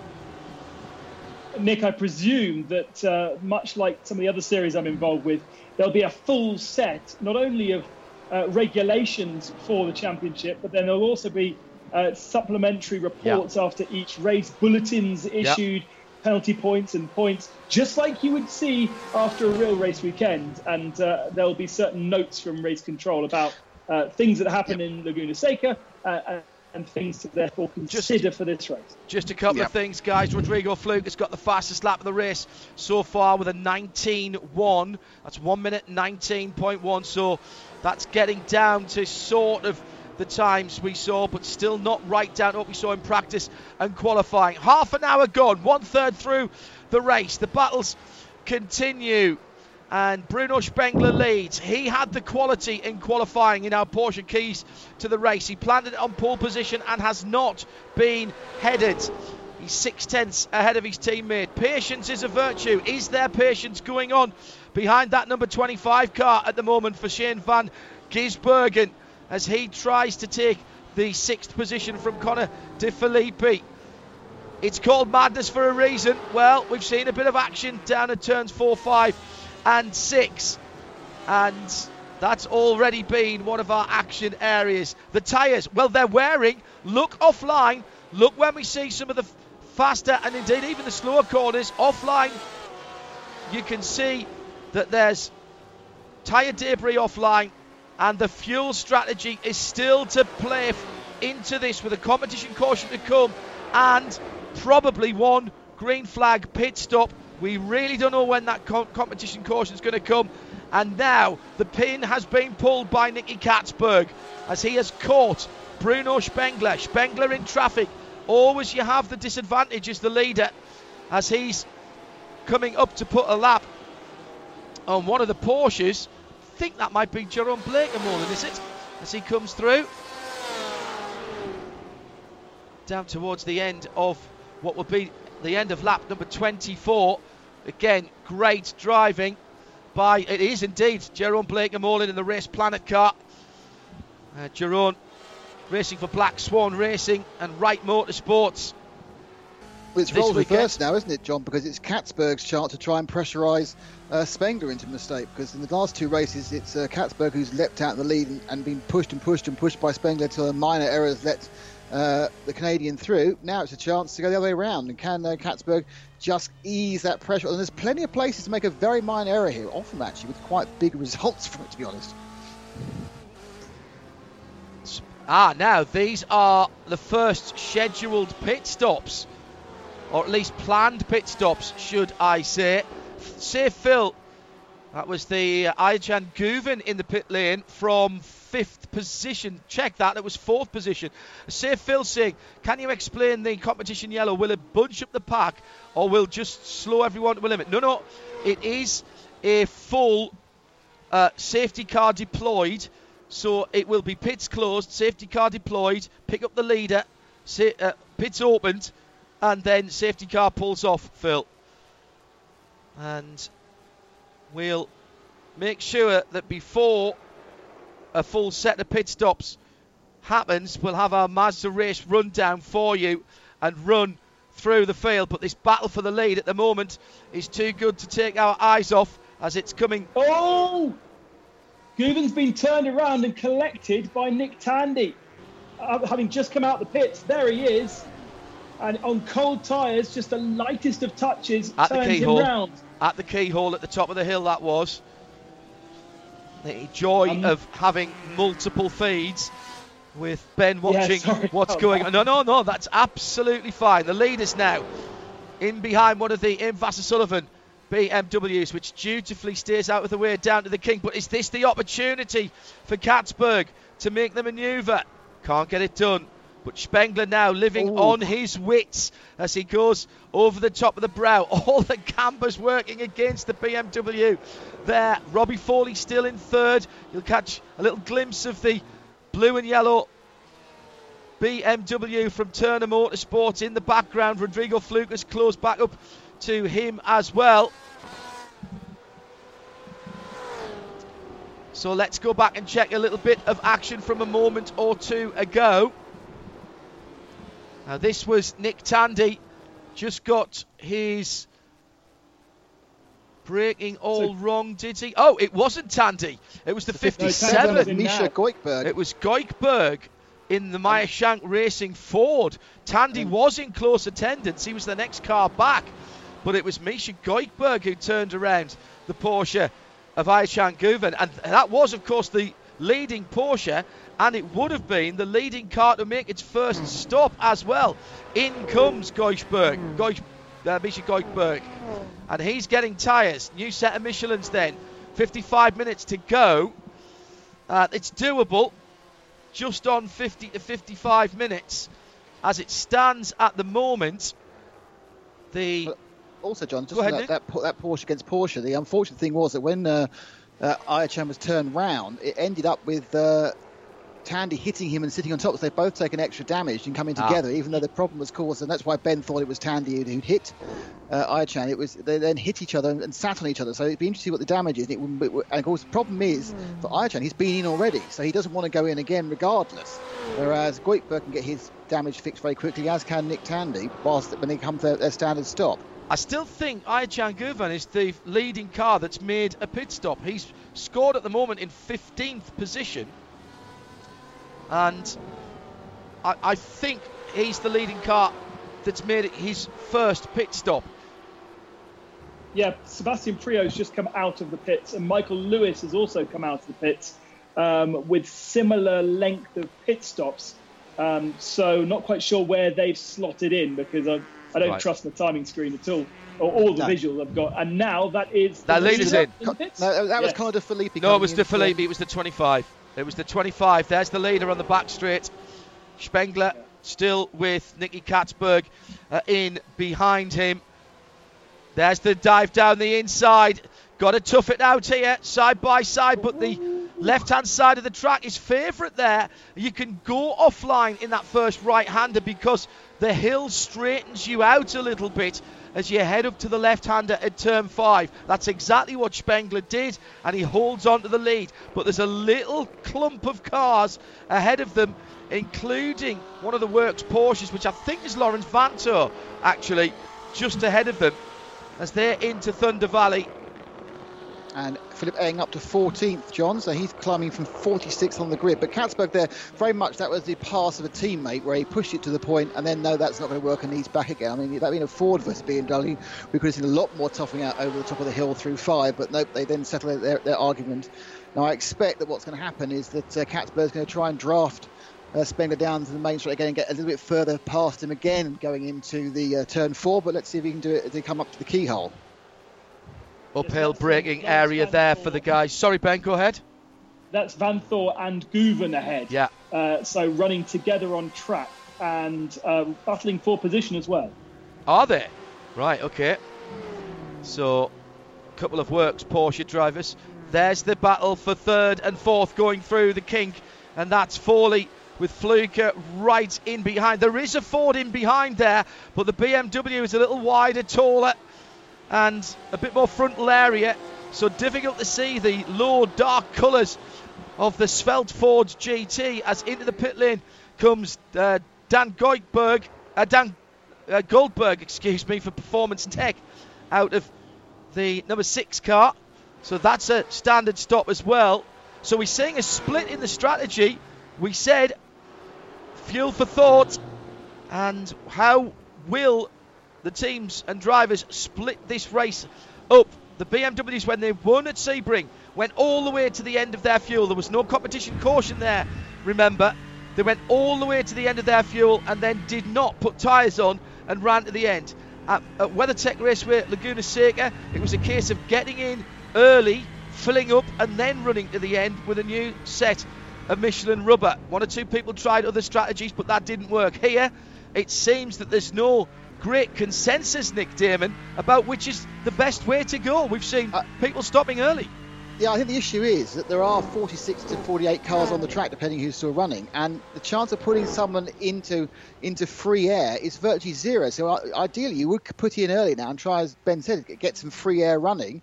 Uh, and then make up the time in, you know, with the undercut. But just you can't find a place where there's not 92,000 cars on the track at the time. Yeah, exactly right. Ryan Hardwick in the 16 Porsche for Wright Motorsports with the VP fuel livery uh, this weekend. That was the 16 Porsche that was just dropping off the jacks and heading back out. Oh, huge accident! Pat Long's gone around right in front of the leader. Three Porsche. No, it's not Pat Long. Excuse me. It's one of the BMWs. Is it? Or is that? No, I, I was right the first time. It was ha- it was the Hagerty car of Pat Long. Uh, right as you go over the top of the hill at uh, turn nine, as the oh. leaders are in the pits. Leaders in the pit lane. Now there's 50 minutes to go, so easy to go all the way from here. Say again, Nick. Big accident in the background of the carousel. I couldn't see who it was. Two cars just went off at the uh, and then down the hill into the barriers of the carousel. It was wasn't too far behind our leaders. It wasn't the third and fourth because they're on camera right now. So there are the now first and second causes Foley and uh, and Rodrigo. So those two are now fighting for the lead, whilst the two BMWs fuel up. But there has been quite a lot of action at the back of the uh, the shot as cars are falling off. So Turner BMW and Robbie Foley leads it. What happened to Pat Long right in front of the leaders? He was just ahead of one of the works Porsches and just lost it. And not even at the top of the hill either. And that was the leader coming alongside and very nearly got cleaned up there. We've seen that happen in the past. So now what happens to Robbie Foley? He's halfway around the lap. He's got Rodrigo Fluker in behind him, first and second, absolutely together as they head through the S's under the Honda bridge. So now the decision. Ahead of Spengler. Say again. Catsburg out of the pits ahead of Spengler. Thanks, Ben. Well, that's a change in the pit lane then. We've seen that happen before with those BMWs. Sure. How will that play out? And has. And what was the difference? Here, it's one lap longer for the other BMW. The Turner BMW, I said the pit lane entry had to be watched. And there was a little touch there as Fluker did not get down to the pit lane speed limit quickly enough. Now, who's gone through? I reckon Westbrook. No, he's in the pits as well. I'll tell you who's leading in a moment. It's one of the JDC Fords coming through there with the number 10 BMW of Nicky Catsburg behind him. So, Nicky Catsburg is the effective leader because he's the first car out on track that I think that has made his stop. But let's wait until we've had all the stops and then we'll do a Mazda full field rundown. Now let's see what happens. There's a lot of cars in the pits right now. And, and Philipp Eng, who started 46, is scored as the leader overall. So, um, that, but he hasn't sure stopped. That, he hasn't stopped, yeah. So he's, he's managed to, to, leap the entire field. Now he might have some clean air. Fluker out uh, in front of Robbie Foley. Now is that a time stopped? They know there's a competition caution coming, guys. Would you have taken the gamble, short fuel, to get track position and then possibly try and save some fuel behind the safety car? It's a dangerous game to play, that. Really dangerous Actually, game to play. Ben? Foley's pit stop was slow, nearly 39 seconds stationary, as opposed to Bruno Spengler, who was 30, and Catsburg at 27, Fluker at uh, 34. The only short stop showing on my uh, timing screen is Shane Van Gisbergen, just 10 second stop. Can't guarantee that that's correct, but uh, if it is, Something going on there. Tincknell from the lead into the pits for the You you Ford. might expect actually for the the Fluker and the uh, um, the Foley stops to be slightly longer because they will have some repairs after they're coming together. Well, yeah, and, and don't forget there was another bang coming into the pit lane as well. Side Yeah. by side action there for Bruno Spengler as he was trying to go by the JDC Miller Ford, and that was a danger time. Not for Spengler, excuse me, for Catsburg, the effective leader as he comes through. So big shake up. I reckon Van Gisbergen leads in the 97, coming out the keyhole now, but Ozus a pit stop. So another very measured run by Shane Van Gisbergen. He was brilliant at the end of the race a couple of weeks ago and was taking chunks out of the leaders. Now, what's his lap time like? Last time around, well, his best was a 119.2. We've not seen an 18 yet, and I'm rather surprised by that. So Van Gisbergen could probably go another couple of laps to completely take the tank of fuel. Will he risk that? Or will he come in now? I think I think if he wanted to, he could run to almost the hour, John. You can get Yeah. just shy of an hour from these cars. They've got now perhaps four or five laps, but it's Yeah. it's that risk and reward because they're, they're all they're all going for two sets of tyres, so you may as well even up the uh, the joy of both those sets. But he, but he, oh, here comes the Caution's caution, out. John. Caution's out. This is the competition caution. And Van Gisbergen's just past the pit lane entrance. The pits are closed. Here comes the Porsche safety car on the left hand side of the track and will pick up the leader. Well, this is great news for anybody who's taken a pit stop already. Oh, extraordinary stuff. That's that's an absolute disaster for Shane Van Gisbergen. If, he had just pulled in the previous lap, he'd have been we, we, we'd been lauding him as a genius. But he's gone one lap too far, as had Alessandro Balzan the Ferrari. But it's now means that and lining up behind them pretty soon will be Catsburg and Spengler, who are of course the net leaders. Uh, boys, but I'm seeing those two with very short pit stops on my timing screen. Just 10 second stops from Gisbergen and Balzan. Uh, the first not to stop, Matt Bell in fifth position, uh, or is he even in fourth position? Uh, he's showing as the first non-stopper on my screen. Right. Yeah, I think I think there are, we, we I think it's, it's fair. We have to. There are some some slight confusion with the timing. I've got a, I've got a a, a, uh, a timing screen here that's saying no stop to Shane Van Gisbergen, but it's showing some time in the lane. Yeah, exactly. But I don't think he stopped because I don't think he was he was wasn't that close to Spengler or Catsburg to be that far ahead. So I, I- he can't have actually stopped and, and done anything meaningful because the, the, the fuel stop itself is, is a is a reasonable amount. It's more than ten Correct. seconds for the fuel. So you know, he, and, and he wasn't on the tail of the BMW. He was he was down in what six or seventh and a good seven or eight seconds back. So you know.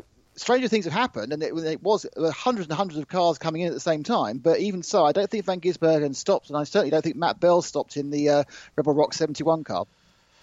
Quickie yellow, we're hearing from race control. We won't even have time to do a Mazda race rundown. Uh, we'll get that going and run you through the field once we get back under green flag. So, what happens at this point then? Shall we quickly run down the field as how it stands at the moment? Let's do that. Let's have our, a Mazda race rundown because we're getting one more yellow flag lap, so that's perfect timing. So here's how they stand at the moment. Behind the Porsche safety car, our Mazda race rundown through the field. Shane, Shane Van Gisbergen leads, but we reckon has not made his fuel stop. Second, Alessandro Balzan. Forget about the gaps at the moment because we're behind the safety car. Then Catsburg has made his stop, and I reckon is the net leader ahead of his teammate Bruno Spengler. And Robbie Foley has also stopped, and he's in fifth position. So the three BMWs that were the sharp end of the field earlier on are still in very good position. Tristan Vautier is next up, and I reckon he hasn't stopped. Uh, although Connor De Phillippi, no, I don't think. No, I think he has stopped. Yes, Connor De Phillippi. Ben was watching that stop. Then Fluker, he's really lost out again. This happened to him a, a couple of weeks ago. Then Priaulx, and the top ten made up by Mirko Bortolotti. Richard Westbrook in 11th position and Michael Lewis in 12th. That's your Mazda race rundown as the safety car lights are out. So, gentlemen, what does Van Gisbergen do now? I suppose what he's got to do is to absolutely try and hammer away here for a couple of laps before he dives into the pit lane. And Well, I, I think I think John that Ben's found out he's actually made a very quick stop. Is that right, Ben? I don't think he has. Yeah, yeah. In the um, replay of iRacing, you can you can rewind, and actually, I can visually see him in pit lane, stopped for 13 seconds only. Okay. Uh, so certainly didn't take tyres, but certainly also couldn't have refueled fully either. How much fuel do you need to get to the end? Uh, with this competition caution, it's going to stretch him out a little bit. So maybe he's going to go again and then try a splash at the end.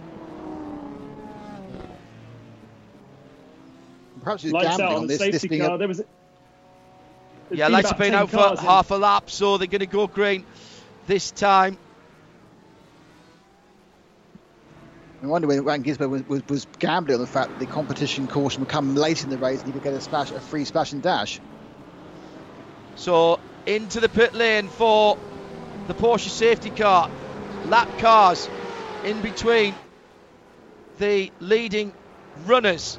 Catsburg is the first that have done what we might call a proper stop. Did Kat, Catsburg must have took tyres as well if he was in the pits for the t- length of time you were talking about, uh, Ben. So he's leading. Spengler, effective leader, shall we say, in behind traffic at the moment. And this is great news for Van Gisbergen. Van Gisbergen's made a break. And look at the gap he's got on the rest of the field through the kink and down towards China Beach and Mas- Madness. And then, well, it's a traffic jam behind him. And inevitably, the Hublot Ferrari and one of the Fords have come together. As uh, Goikhberg again. was it Goikhberg? Yeah. Yep. So 57 and 63. So that was Balzan and Alessandro Goikhberg, yeah. Balzan. Well, Balzan was running well up, but he hadn't made his stop. And Goikhberg, as you rightly said, Nick, good spot there. But Van Gisbergen has cleared out. He has made his bid for freedom and is disappearing into the distance. John Dagys. Hello, John from Sportscar 365, following along and watching the live timing and scoring at radio show, show.co.uk. He says SVG might be able to make it from here. It's only 30 seconds for a full tank, and if he took 13, 14 seconds, that's nearly half a tank. Did he get enough in to manage to get him to the end if he was stationary for 13 seconds? I know John's got an iRacing account as well, so he'll have done some laps round here. He'll have been looking at the fuel and the tyre numbers. The question for me is will he have the grip at the end because he can't have changed tyres? Absolutely could not have done the tyres. Two and a half seconds, Van Gisbergen. What happened to Balzan? Oh, he was absolutely nailed by Goikhberg. And that's going to be annoying for Balzan because that was a position for him. He'd fought his way up there in his first race in the IMSA iRacing Pro Invitational. And yeah, he had to take a pit stop, but he was still battling it out the short end, sharp end of the field. Now, John, so Shane Van Gisbergen in the last race in Laguna Seca was by far the gentlest on his tyres, and which Correct. why he very, very nearly picked up the win at the end. He was getting hand over fist on the uh, the, the Spengler BMW. However, if the other BMWs have now got fresh rubber, they that a won't be a problem. Oh, spin B, in the they actually lane. have the advantage. Yeah, it was a Porsche spin pit lane. They'll have the advantage in the last half hour or last 20 minutes when they will have much better tyres. Even however well you're uh, you're using your soft shoe sandal loafers to get the car around, you will have heavy tyre wear round mid Ohio after an hour and 20 minutes of fast racing. SVG being from the Antipodes, he'll be wearing thongs, won't he? Good point, Which is what yeah, they call flip flops. Um, I've just had the word from AIM Vasser Sullivan. They reckon they are fueled to the end. They reckon Van Gisbergen is fueled to the end of the race, and therefore, unless something goes wrong, he will not be visiting the pit lane again. So that's the word from AIM Vasser Sullivan on Shane Van Gisbergen. I find that extra extraordinary, gentlemen, but I'm not going to argue. They're the guys, that's the team.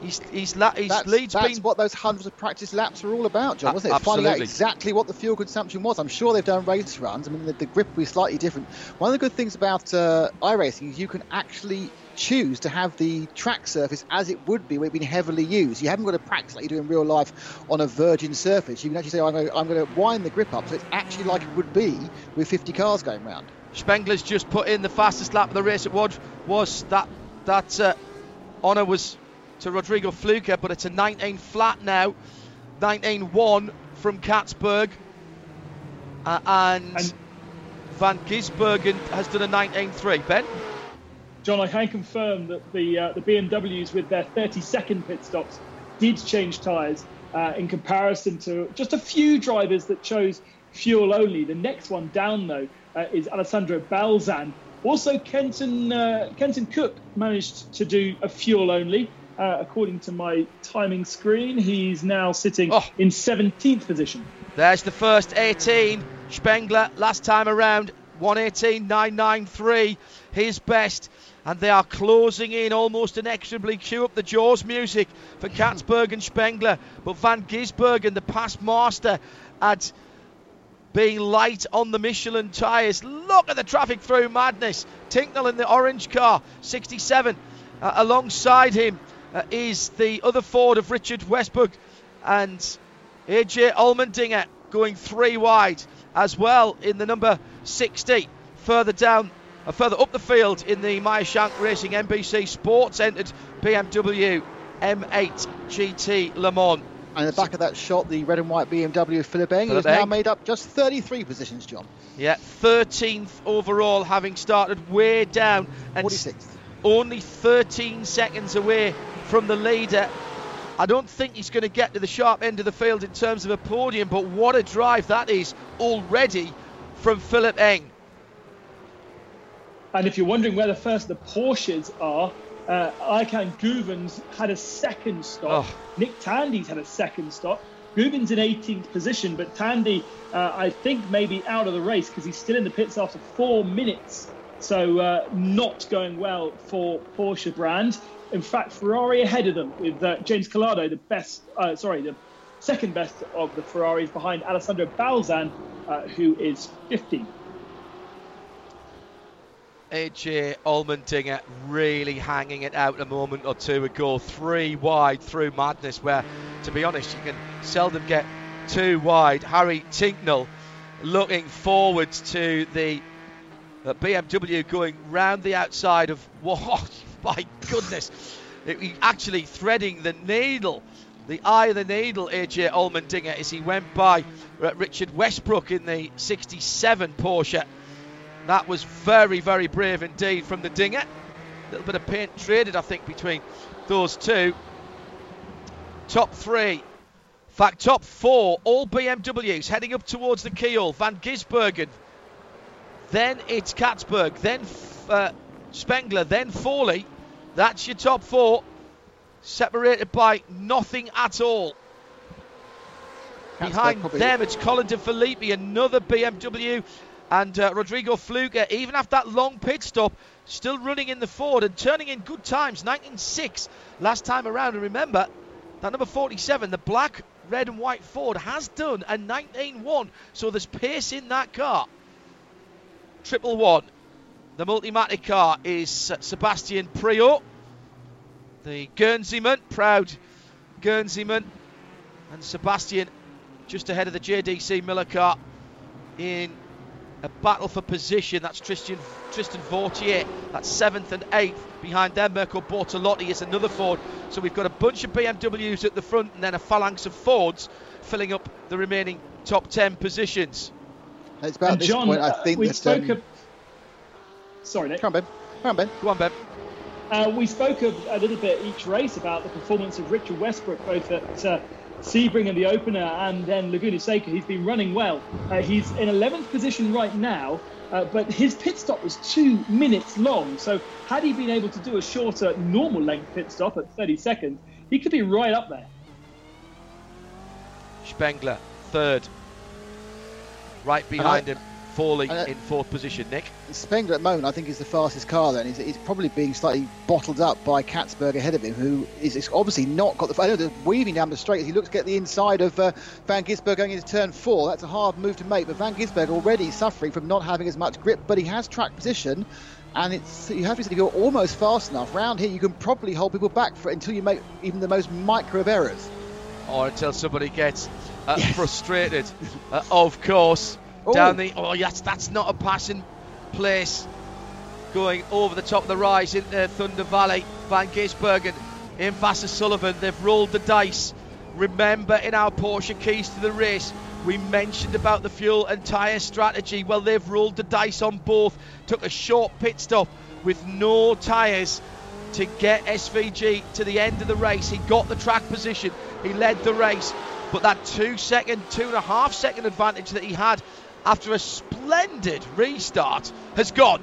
And now he's driving on his wits. Four BMWs up the hill towards the keyhole. What have we got left? One hour elapsed. 30 minutes to go. Just a little bit over that at the moment. 31 minutes, let's call it, in another fabulous IMSA iRacing Pro Invitational. This is round three at Mid Ohio Sports Car Course, presented by Hagerty. Nick Daman, Ben Constanduros, and me, John Hindhaugh, in the Hagerty Global Broadcast Centre. And that four BMW train. Yeah. Well, Nick, we think- watched we watched this kind of racing for 24 hours Yes. at the Nürburgring Nordschleife at the weekend, and the the precision and the skill of these drivers to be this close lap after lap is just absolutely extraordinary. Yeah, and I think also at this point, having a bit of iRacing experience, if I was uh, Spengler, I'd be leaving a bit of a gap because you've got a very, very keen man in second, looking about a guy in first, and at this point you sit there rubbing your hands, especially when you've got you know, half an hour. You can leave them to have an argument for 10 minutes and just see what happens, and it may be you'll find yourself in the lead without trying. So that top four then have got around about two seconds, maybe a little more, between Robbie Foley at the back of that four-car train to Connor De Phillippi, who's in rather splendid isolation actually at the moment because he's got 3.7 seconds back to Rodrigo Fluka in the Ford uh, in sixth. Then Sebastian Priaulx, another Ford, in seventh. Then it's Tristan Vautier in eighth. Richard Westbrook in ninth is just three tenths behind Vautier. Then Kyle Masson is a long way further back in tenth position uh, for BMW. Top four still having a little bit of a dispute. Uh, the, the thing here, Ben, for me is with still half an hour to go, you can't afford here to make, with all the pit stops done, you can't really afford to make a move that doesn't work that causes you damage and slows you down. Uh, and also, they're all of the same brand, Yeah. aren't they? So BMW would not be happy if anything happened between these four cars. Uh, they'll all have been working together as well with the same engineers and team manager. I know that VS Competition heavily involved uh, as a sim racing team in BMW Motorsport as a sim uh, manufacturer. Uh, so they will be monitoring this heavily. Uh, another little bit of news that I've been following: Nico Bortolotti was inside the top 10. He's just taken his second pit stop. It was only for 3.7 seconds. So clearly, his first pit stop, he didn't get his fuel numbers right. He's had to go and get a bit more. Uh, that's, that's unfortunate because that, of course, Mirko has made top five both times, and that's going to drop him way out of that contention. But those little errors do come when you're just, you know, judging by the tenth of second, minimum amount of litres in, and sometimes you just get it slightly wrong. How much do we think here, guys?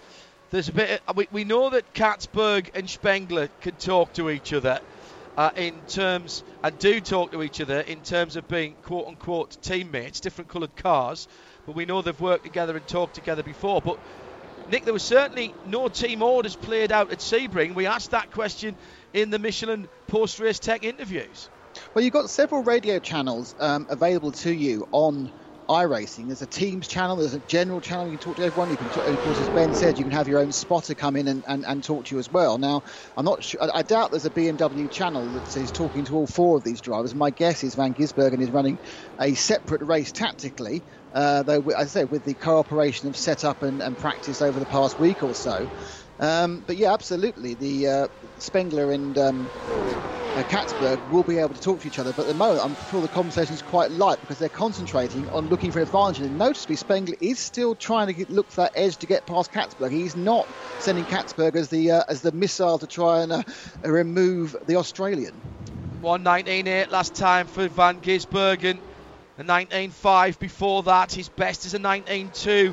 He's definitely holding up the other three BMWs, but he's pacing himself towards the end. Now, what will happen, of course, eventually, Ben, is that the, the tyre performance on these cars, as we get down to the last 10, 15 minutes maybe, might just equalise. And Van Gisbergen, who's taking it easy at the moment, he's making the other guys move around behind him, go offline, maybe use their tyres just to a little bit more. And what he's hoping, of course, is that he can keep that track position long enough. Oh, there's a touch! Oh! There was a touch for the leader there.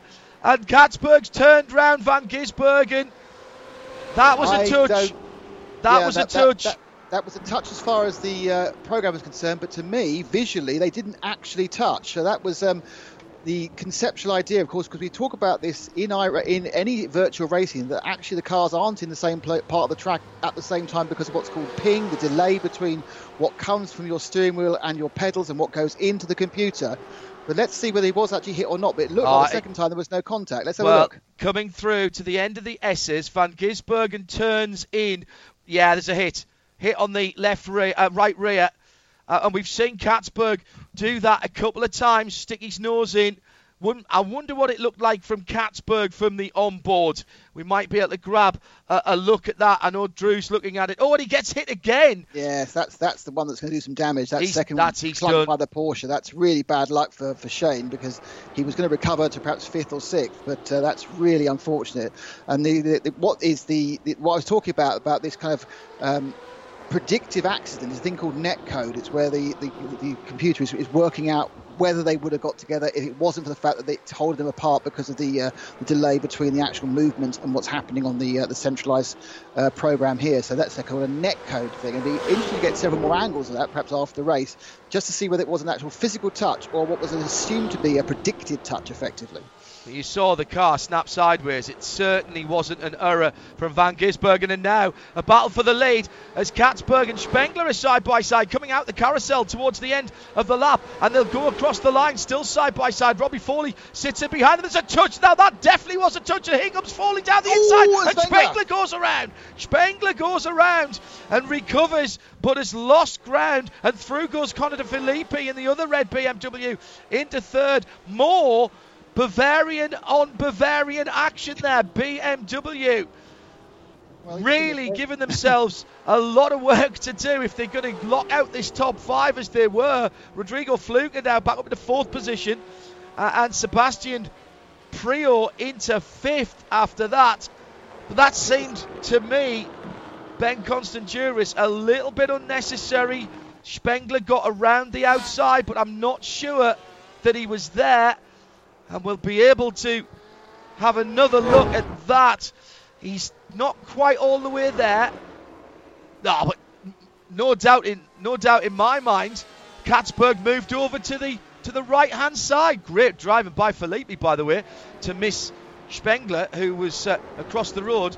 Looked to me as though Nicky Catsburg didn't track Ben Constanduros straight and true into turn one. No, he was trying to take the racing line, and there was still an overlap. He will have known there was an overlap. It would have been said to him if he's got his automatic spotter or if he's got a manual spotter. Uh, so he would have known that car was there, and by getting sideways, he then got collected by Foley as well behind. Well, frustrations beginning to show through. But, but this is this is mid Ohio. There is there is no obvious place to overtake. So if you get half an overlap, you've really got to force it, and then you know take those four corner overtakes. And uh, yeah, certainly Catsburg very strong in his defence there. And perhaps to be honest, Spengler should be. You know, when you're seven eighths behind a car, perhaps you need to back out if you're about to go into a fast corner. Well, you mentioned that about Spengler before when the the SVG and, and Catsburg were racing, and that very close quarters action can easily backfire, and you can get caught up in someone else's accident. So we are down to the last 22 and a half minutes. So into the final stages. And let's hope everybody's got their fuel numbers right because that's the next thing to go. That was our final Porsche key to the race.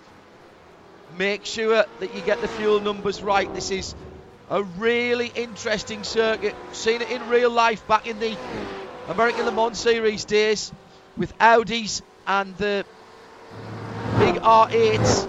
Exceptionally fuel efficient.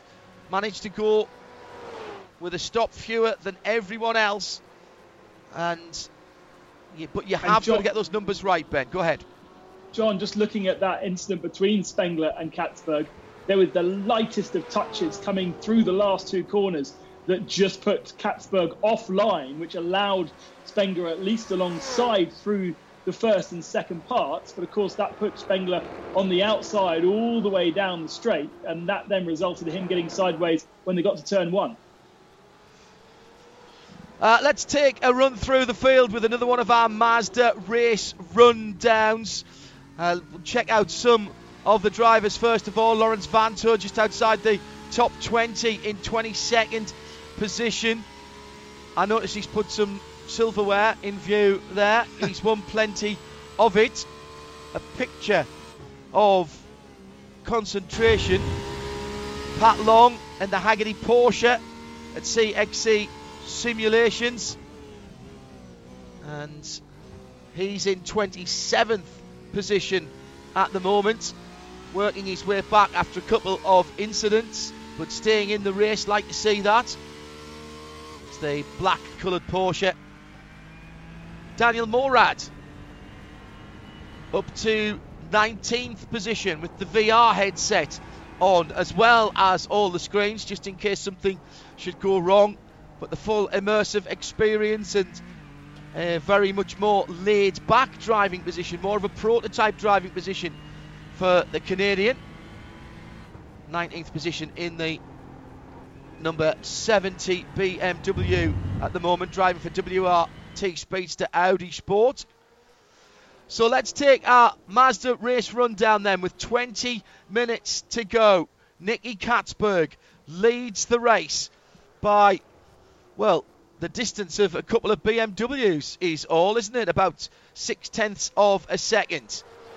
From in second place, Turner BMW, Robbie Foley. Is this to be his race after awful luck in the first couple of rounds of the IMSA iRacing Pro Invitational? Third position, it's another BMW, Connor De Filippi, who was almost stealthed up to third position in the red BMW number 25 that he drives for BMW IMSA Team Red. Then behind them, the first of the Fords, Rodrigo Fluker, started on the second row in the 47. Has had good pace, but has also had a longer pit stop than he would have liked it. And then Sebastian Priaulx in fifth and Spengler in sixth. Let's take a, another quick look at the drivers and where they are driving from.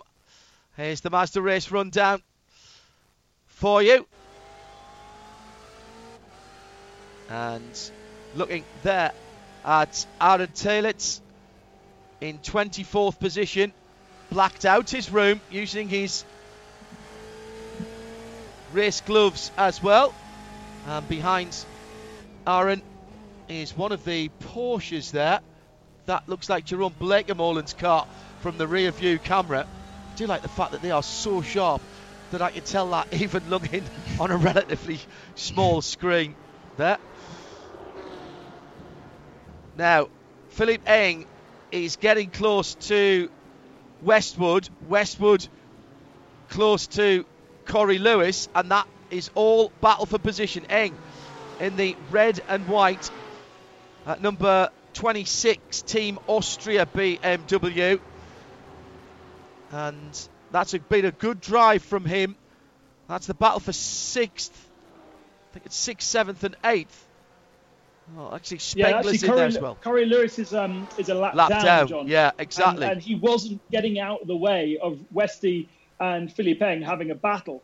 Uh, eventually, they managed to get past him, but he wasn't conceding, and that's allowed Eng to get right onto the tail of Westy. Now they're in clear air, and actually Westy's being able to pace Eng, and Eng's finding it more and more tricky to make progress. It's been, as you say, a fantastic effort from him starting so far back and not getting a qualifying lap in. But it does seem like the progress is slightly stunted now.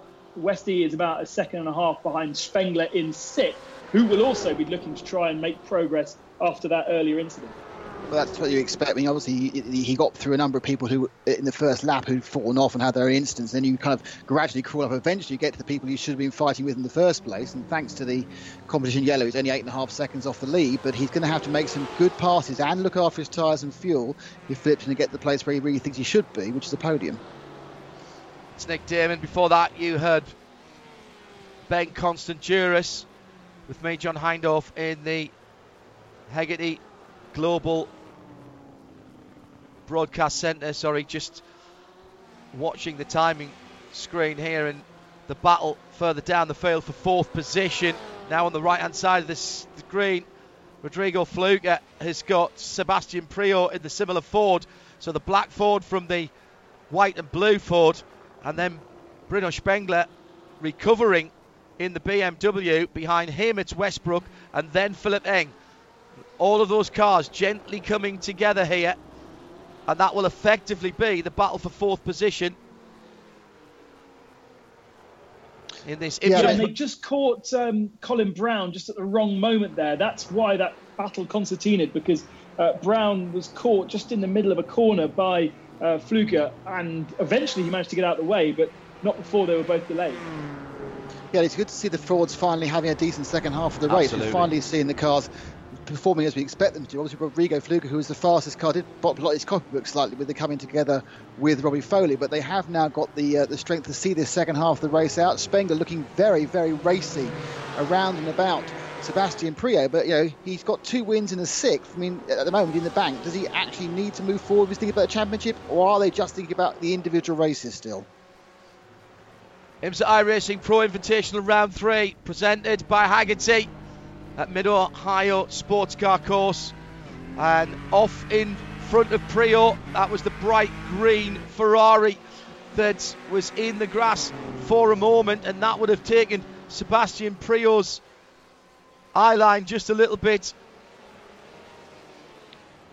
But he's kept out of the way, and Priaulx just about holds on to his position from Spengler as they go through madness with Fluger ahead. This is all getting a bit exciting here. Fourth, fifth, sixth, seventh, and eighth all together. Yeah.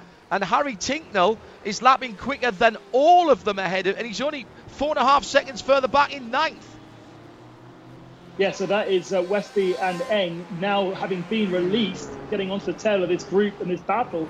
Um, and with the mix of Ford and BMWs, there'll be no love lost, and they'll be able to really attack Jeroen Bleekemolen front of all of them. Uh, should be able to be passed before they get to turn one. Line of five cars in a battle for position, whilst at the head of the field, the gap between Catsburg and Robbie Foley's barely been half a second for the last five or six laps. It, it remains the same. We'll keep an eye on that because we can't take our eyes off this battle for fourth position. Priaulx tries down the inside into the keyhole.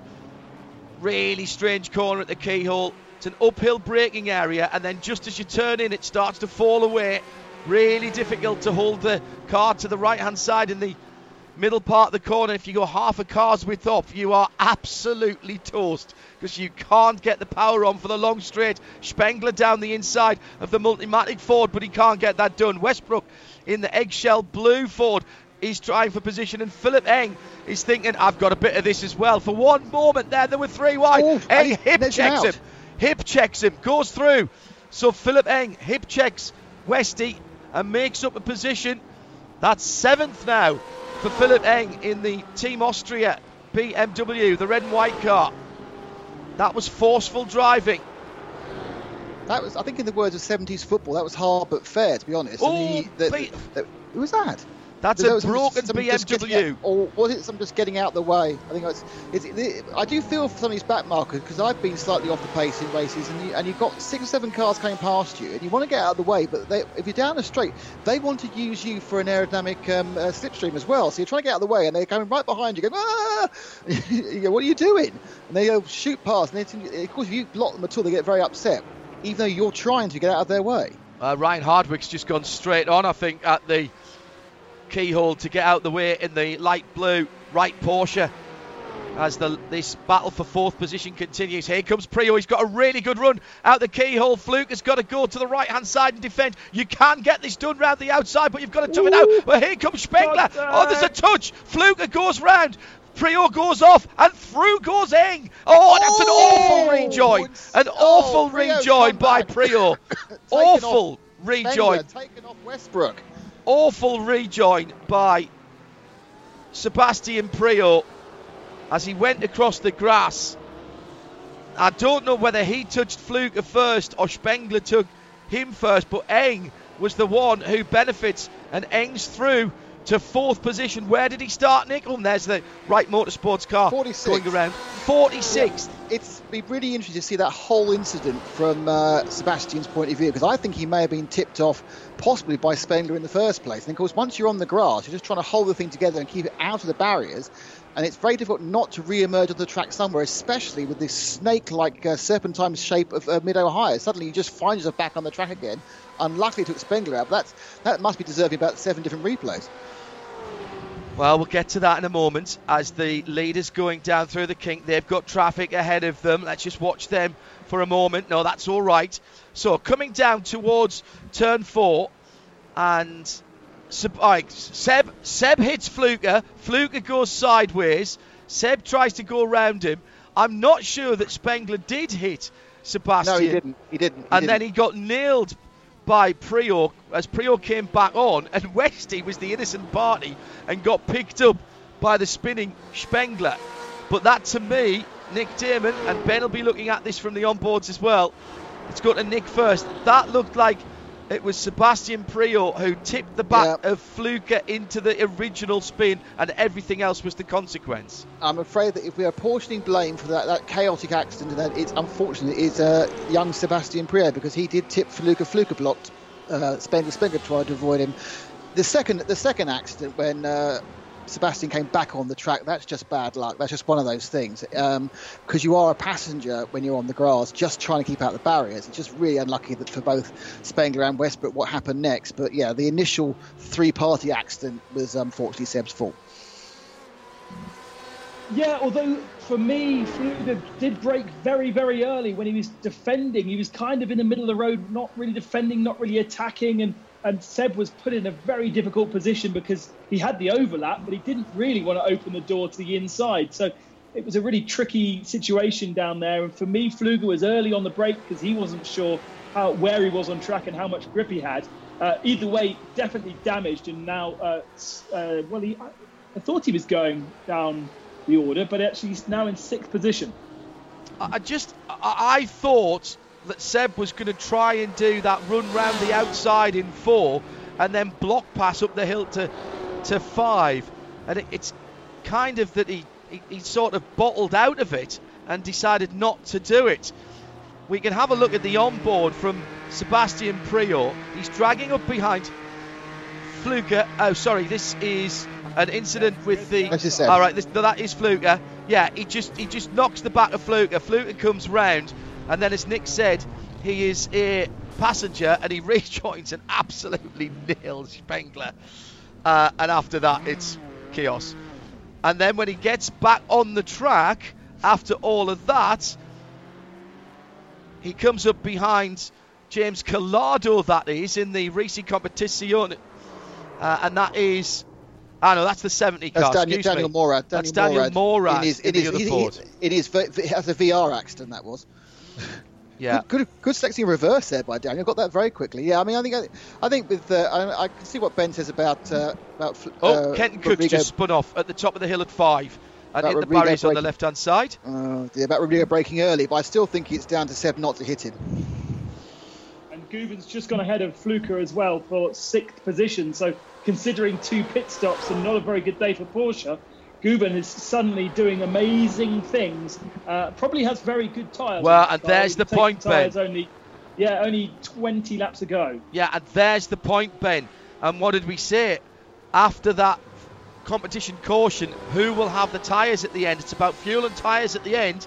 And Guven uh, is well back from the leaders, but now only three seconds away from Harry Tincknell, who is next up the road to him. So Tinks has come through as well, I think. I just watching my timing screen. Yeah, Tinks has come through. The two BMWs are leading it.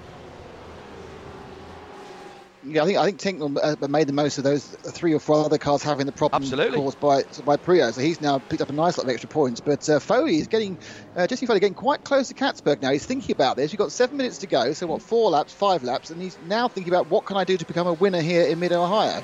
And there's still lots of cars out on the track as well. So opportunity in traffic. Leaders through the S's and up over the brow to Thunder Valley.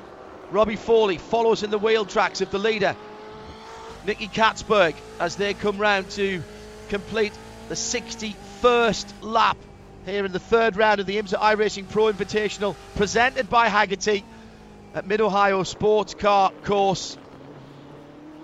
And still to come, VIR and Watkins Glen, of course. And Road America. Uh, and Road America, yes, absolutely. Through turn one, up the hill, BMWs first and second. Third place at the moment.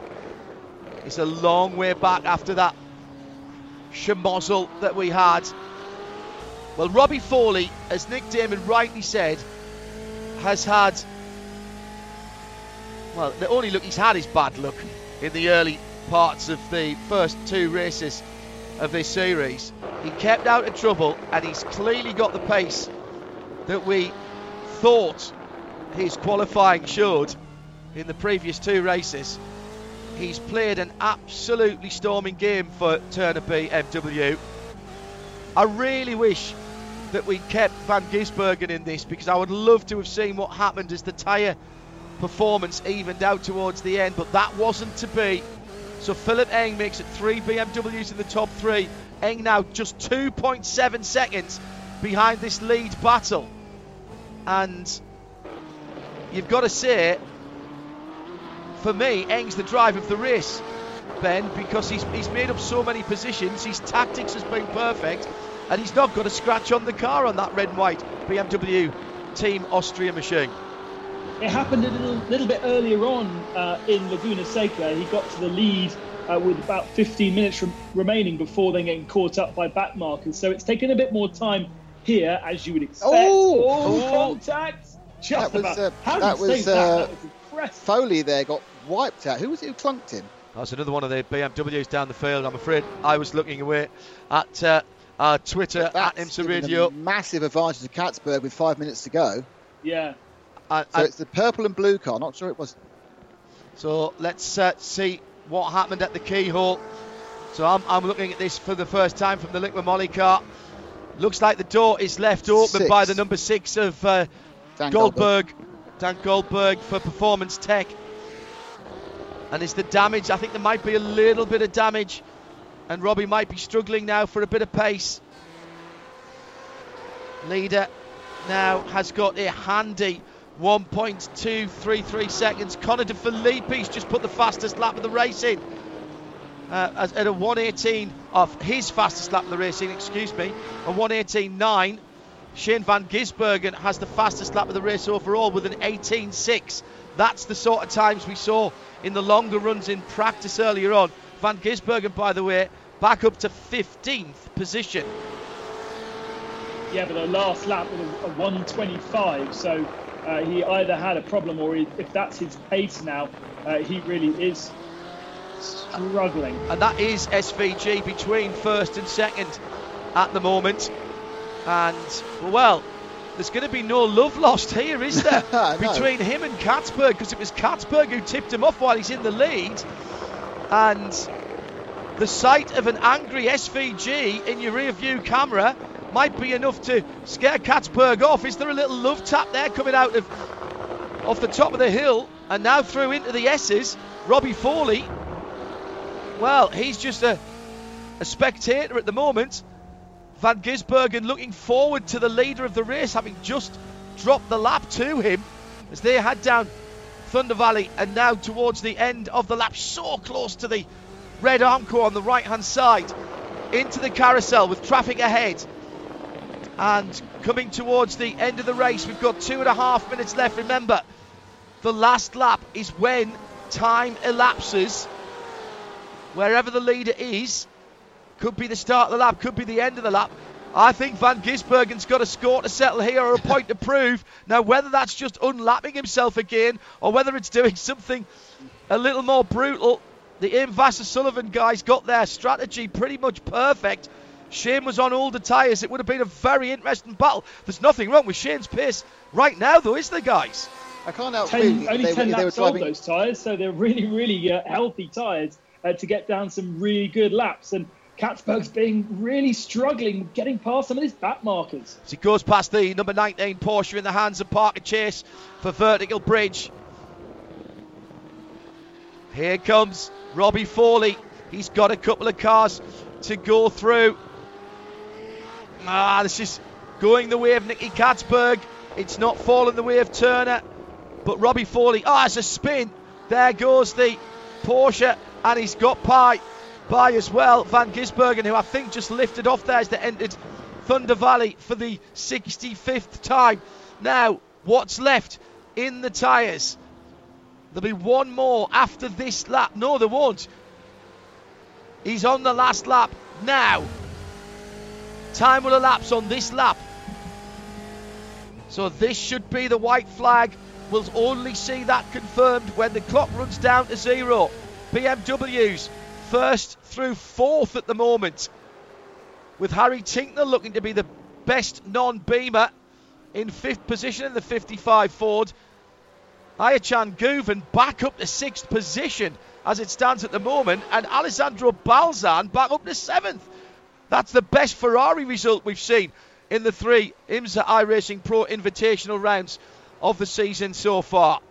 So Nicky And Catsburg was another driver who didn't take tyres, so that proves that Van Gisbergen's strategy would have worked. well have worked. Yeah, I agree, Ben. I agree. I think the key to it, as we talked about, was him. Oh, Foley's gone Oh. wide. Foley's gone wide. Now, was he helped there by Van Gisbergen? That's not a battle for position.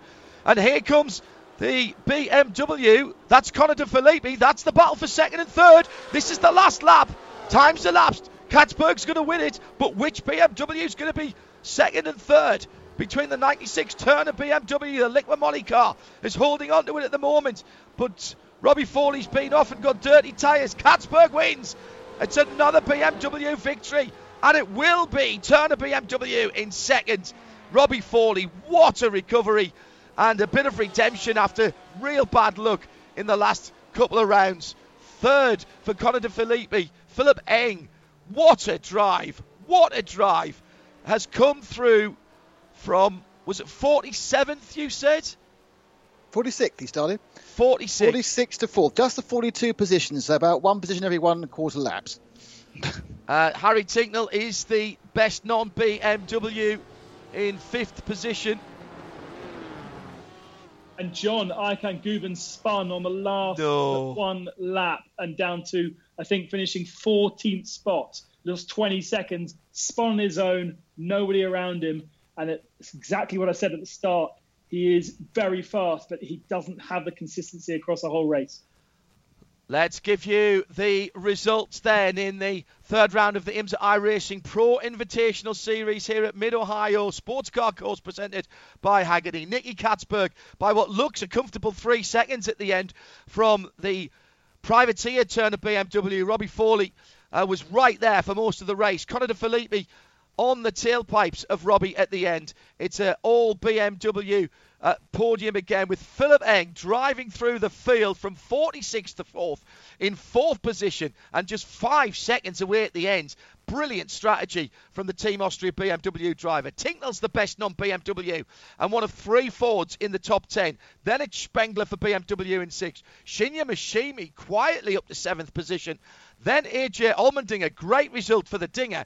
Westy and Kenton Koch. Well, Kenton had a, a pretty eventful day as well, but he gets a top 10 finish. Jack Hawks with an 11. Sebastian Priaulx was looking good early on, but then battling for fourth position, made the mistake, and that cost him. Rodrigo Fluker was the man he was battling with at the time. He finishes 13. Ayhancan Guven for Porsche had the pace, but not the consistency in 14th. Vautier in 15th. Mirko Bortolotti was fast early on too. He finishes 16th. And the top 20 made up by John Edwards and Matt Bell. What a great entry to the series for Matt Bell and the uh, Rebel Rock number 71 BMW. Alessandro Balzan was unlucky to be as far down as 19th. I liked his strategy as well.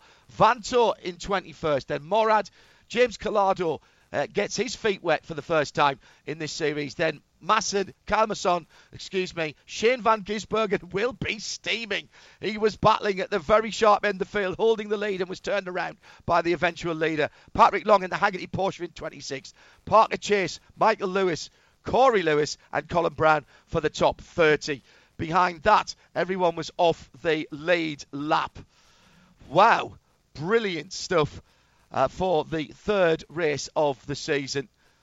There's some stories further down the field, but they were all ultimately well off the lead lap, and whether it was accident damage, and there were a few walking wounded towards the end. Dan Goldburg got involved in a couple of incidents as well. We didn't see too much of uh, the guys at the back of the field, and Nick Tandy looked pretty good early on, but a couple of spins uh, from the Porsche driver sent him down.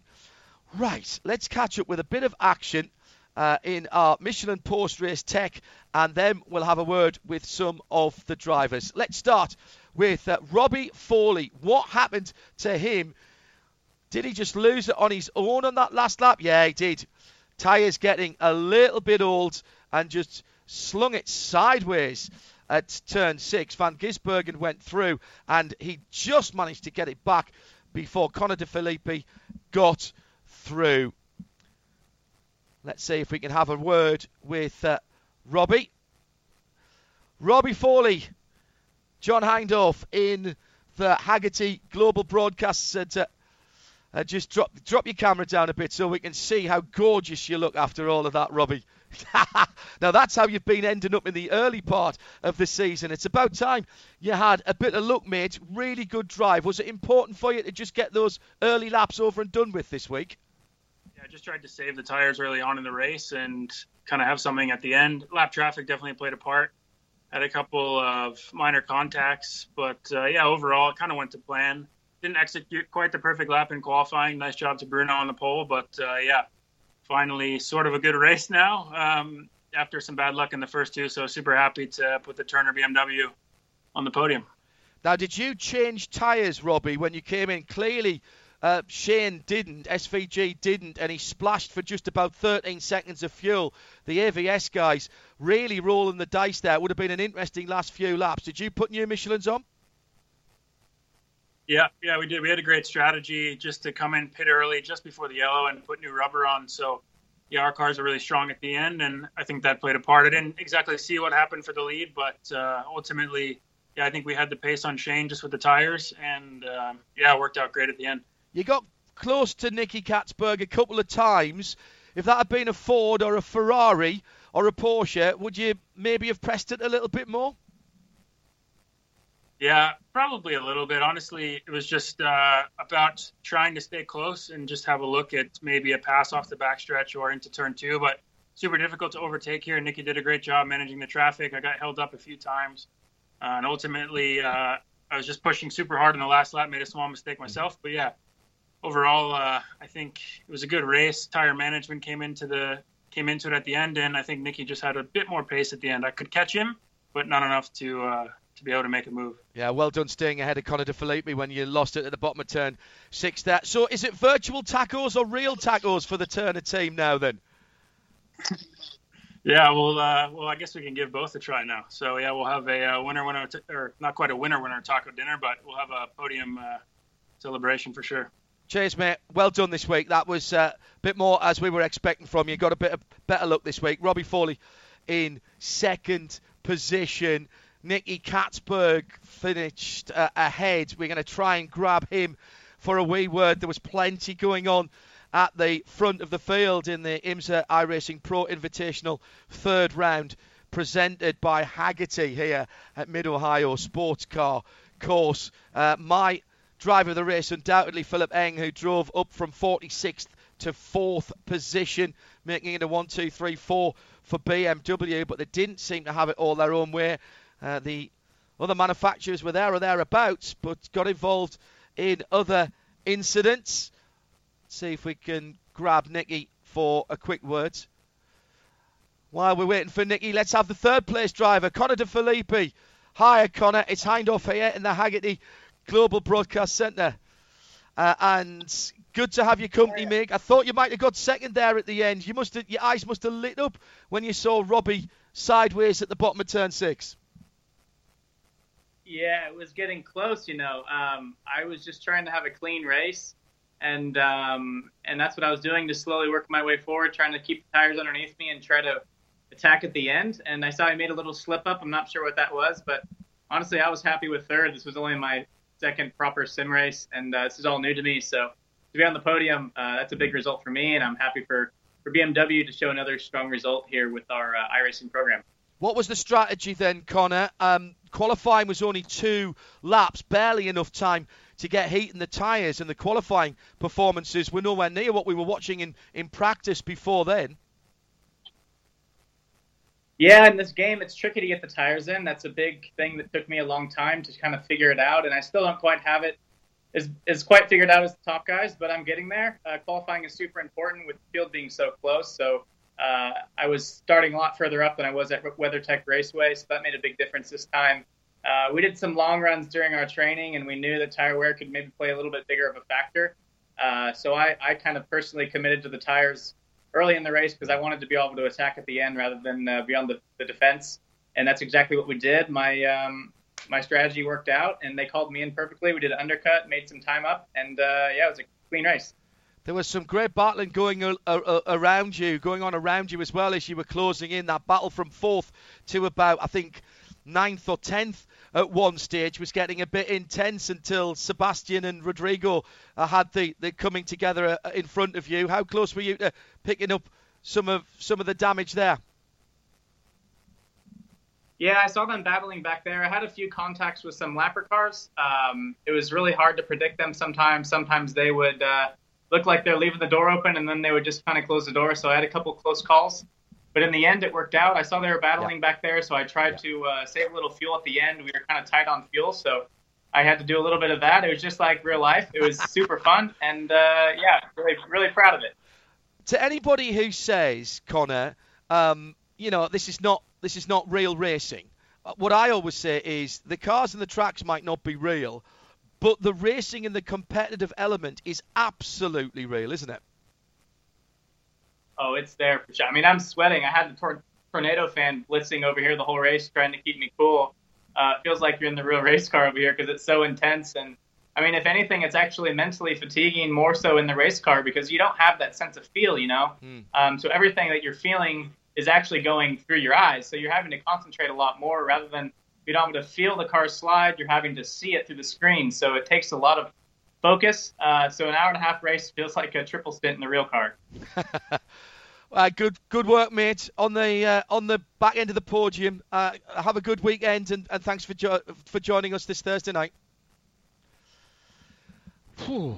See, I tell you, this competition is real. It is real. Mm-hmm. Um, we're going to see if we can grab another couple of drivers. We've got a few minutes left of broadcast time. Drew, so, uh, we're going to go to fourth position now, and my man of the race, Philipp Eng for BMW Team Austria.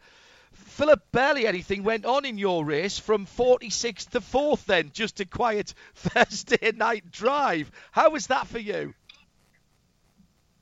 Yeah, uh, thanks, guys. Um, was was really really good fun. Um, and I'm in this commentating booth in the virtual one more often than in real. I don't know if this is positive or negative, uh, but it's still always cool to, to, to, hear you and to, to be to be interviewed by you.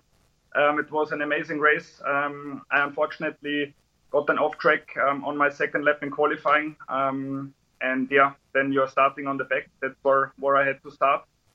But uh, then in the race, I just uh, kept out of everything. Um, I think I only had one or two little contacts uh, but was perfectly executed from the team. Um, super happy for BMW to, to have another uh, one, two, three, four. Car was amazing, and um, yeah, I hope to hear you uh, again maybe on Saturday. Yes, absolutely. You'll be in the DNLS on Saturday, which we're covering on the Radio Limited network of audio and visual channels. Tell me about that incident when there was that when there was that uh, huge line of cars from Rodrigo Fluger, then it was Sebastian, then it was Bruno. You were a bit further back, and they came together at turn four. You, you got a lot of advantage out of that. I bet you couldn't believe you look at that point, could you? No, uh, I, I just when I was behind Bruno, obviously you are being uh, more cautious with your teammates than with, with other competitors. So I just uh, tried to stay there. Um, I knew that um, one of the Fords only changed uh, two tires, so uh, he clearly was uh, struggling in front. And then yeah, there was carnage, and I, I just moved left, indicator to the left, and I waited a bit, and it paid off. So um, was very exciting. I'm completely exhausted, like after a real race. Um, but this is so much fun, and thanks to iRacing, thanks to IMSA for, for putting up this show, and um, to hear your voices on the stream is, is so cool as well. So uh, thanks for that, and uh, I'll be back next time for sure if I can. Quick thought about the contrast from you winning with your teammates in the 24 hours of the Nürburgring Nordschleife on Saturday, where you did a four-hour driving stint uh, in the early part of the morning, to this little one and a half hours. It's just a quick sprint round a two and a half two and a quarter mile circuit. You couldn't get much different, could you? No, um, but uh, I can tell you that both races were quite tough and quite exhausting. Um, especially this one. Um, I have never been to Mid Ohio in real life, uh, which is a shame because I think it's a great circuit and um, it's definitely on my bucket list. But it's a very short circuit, so um, again there was quite a lot of traffic with left cars. So you just had to keep it clean. Um, I just made sure that I uh, got to the caution with a clean car and then I knew that my race could uh, potentially start. And um, I got very, uh, I got, I just got through well. Um, obviously, you also need to be lucky, which I was today, which I was not uh, last time in Laguna Seca, uh, where I, I lost a potential win. But that's racing. Um, but I, I, love it, and uh, it's super good fun.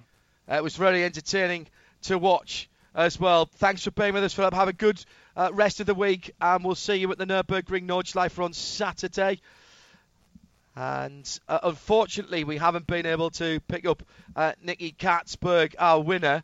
He's probably hiding uh, at the moment, Nick, from Shane Van Gisbergen, isn't he? To be and, honest, and Bruno as well. You know, well, yes, true. He, he, he, but you know, Nicky's had a, you know, had, a, had the rough end of the stick. Um, yeah, in some ways from his own mistake in the first two, mistakes in the first two rounds, but he now will leave uh, Mid Ohio in the lead of the championship with the first, second, and third against two firsts and the sixth for Bruno Spengler. And those two guys certainly are the standouts as far as points is concerned. But you know, he, he got himself the front. He, he overtook Spengler, and uh, you know, he then force his way to the front. He, he, was aggressive when he needs to be aggressive. The the, the conflict, uh, sorry, the contact with uh, SVG may have been a coming together, may have been a net code, but even so, he was prepared to push where he needed to, and he wasn't in any way going to give up his no. his chance. He wasn't going to give up, give way to Spengler.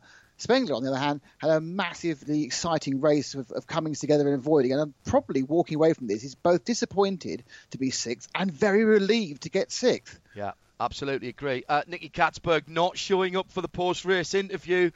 Beaux Barfield is our IMSA race director. He'll not be happy about that. There'll be words. There'll be words before the next race, I'm sure. Nicky, if, if you're listening somewhere, you're going to get uh, a slap on the wrist for that one. Ben Constanduros, BMW's one to four again, but once again, as much by other people being the uh, architects of their own downfall is by the pace and the consistency of the BMW drivers. And I think it's down to the way that these drivers are able to feel in a safe zone with the car. Uh, I really think that to get the best out of the other brands, you really have to hustle, drive it on the edge, and therefore it's so much easier to find yourself with problems. You know, someone like Ayhancan Guven or Nick Tandy, they're fantastic drivers both in the virtual and the real world. But it's clear that that car is on the edge when it comes to getting the best performance against these other brands. And great to see Ford in the mix, but again, ultimately uh, not there enough to, to actually get a decent result. And uh, I don't know, in terms of the characters of the circuit we move on to, whether it'll ever come to them. Uh, nice to see Ferrari running up there for a while as well. Balzan, Alessandro Balzan, Nick Daman, uh, first time racing with us, and uh, he uh, and James Calado are the first time racing with us. Those guys, they had the pace as well, but just didn't work out for them. And I'll give you an example of how good a car it is to drive. I've been taking it around laps of Mid Ohio with the with the base setups, and I've been doing like 121 and a half. So I've been two and a half seconds off professional in racing. In the BMW. Drivers. In the bit because the car is really good to drive. But you did say stable. to me, Nick, that it's quite difficult visibility-wise, which I wonder is some of these accidents and touches. Yeah, uh, you can't. Can you no judge you, where the edges are? You could you couldn't race without a triple screen. Uh, right. You know, okay. but it, it is hard to see out. But it is just such a stable car. It's so planted, and once the tyres have got some warmth into them, even absolute hacks like me can get the thing round at a reasonable speed. Ben Constanduros and Nick Daman join me, John Hindhaugh, in the Hagerty Global Broadcast Centre. Thanks to Nick uh, thanks to them, to those two, to Tim Gray, our producer up in London, the responsible adult was everywhere, and to Drew, Cisco, Alex, Jake, Tim, Tim, and Evan, who are the brilliantly talented iRacing team over there in Massachusetts. I've been John Hindhaugh. That was the third round of the IMSA iRacing Pro Invitational presented by Hagerty. We'll be back in a couple of weeks' time to do it all again. Enjoy the rest of your Thursday and the weekend. Bye bye.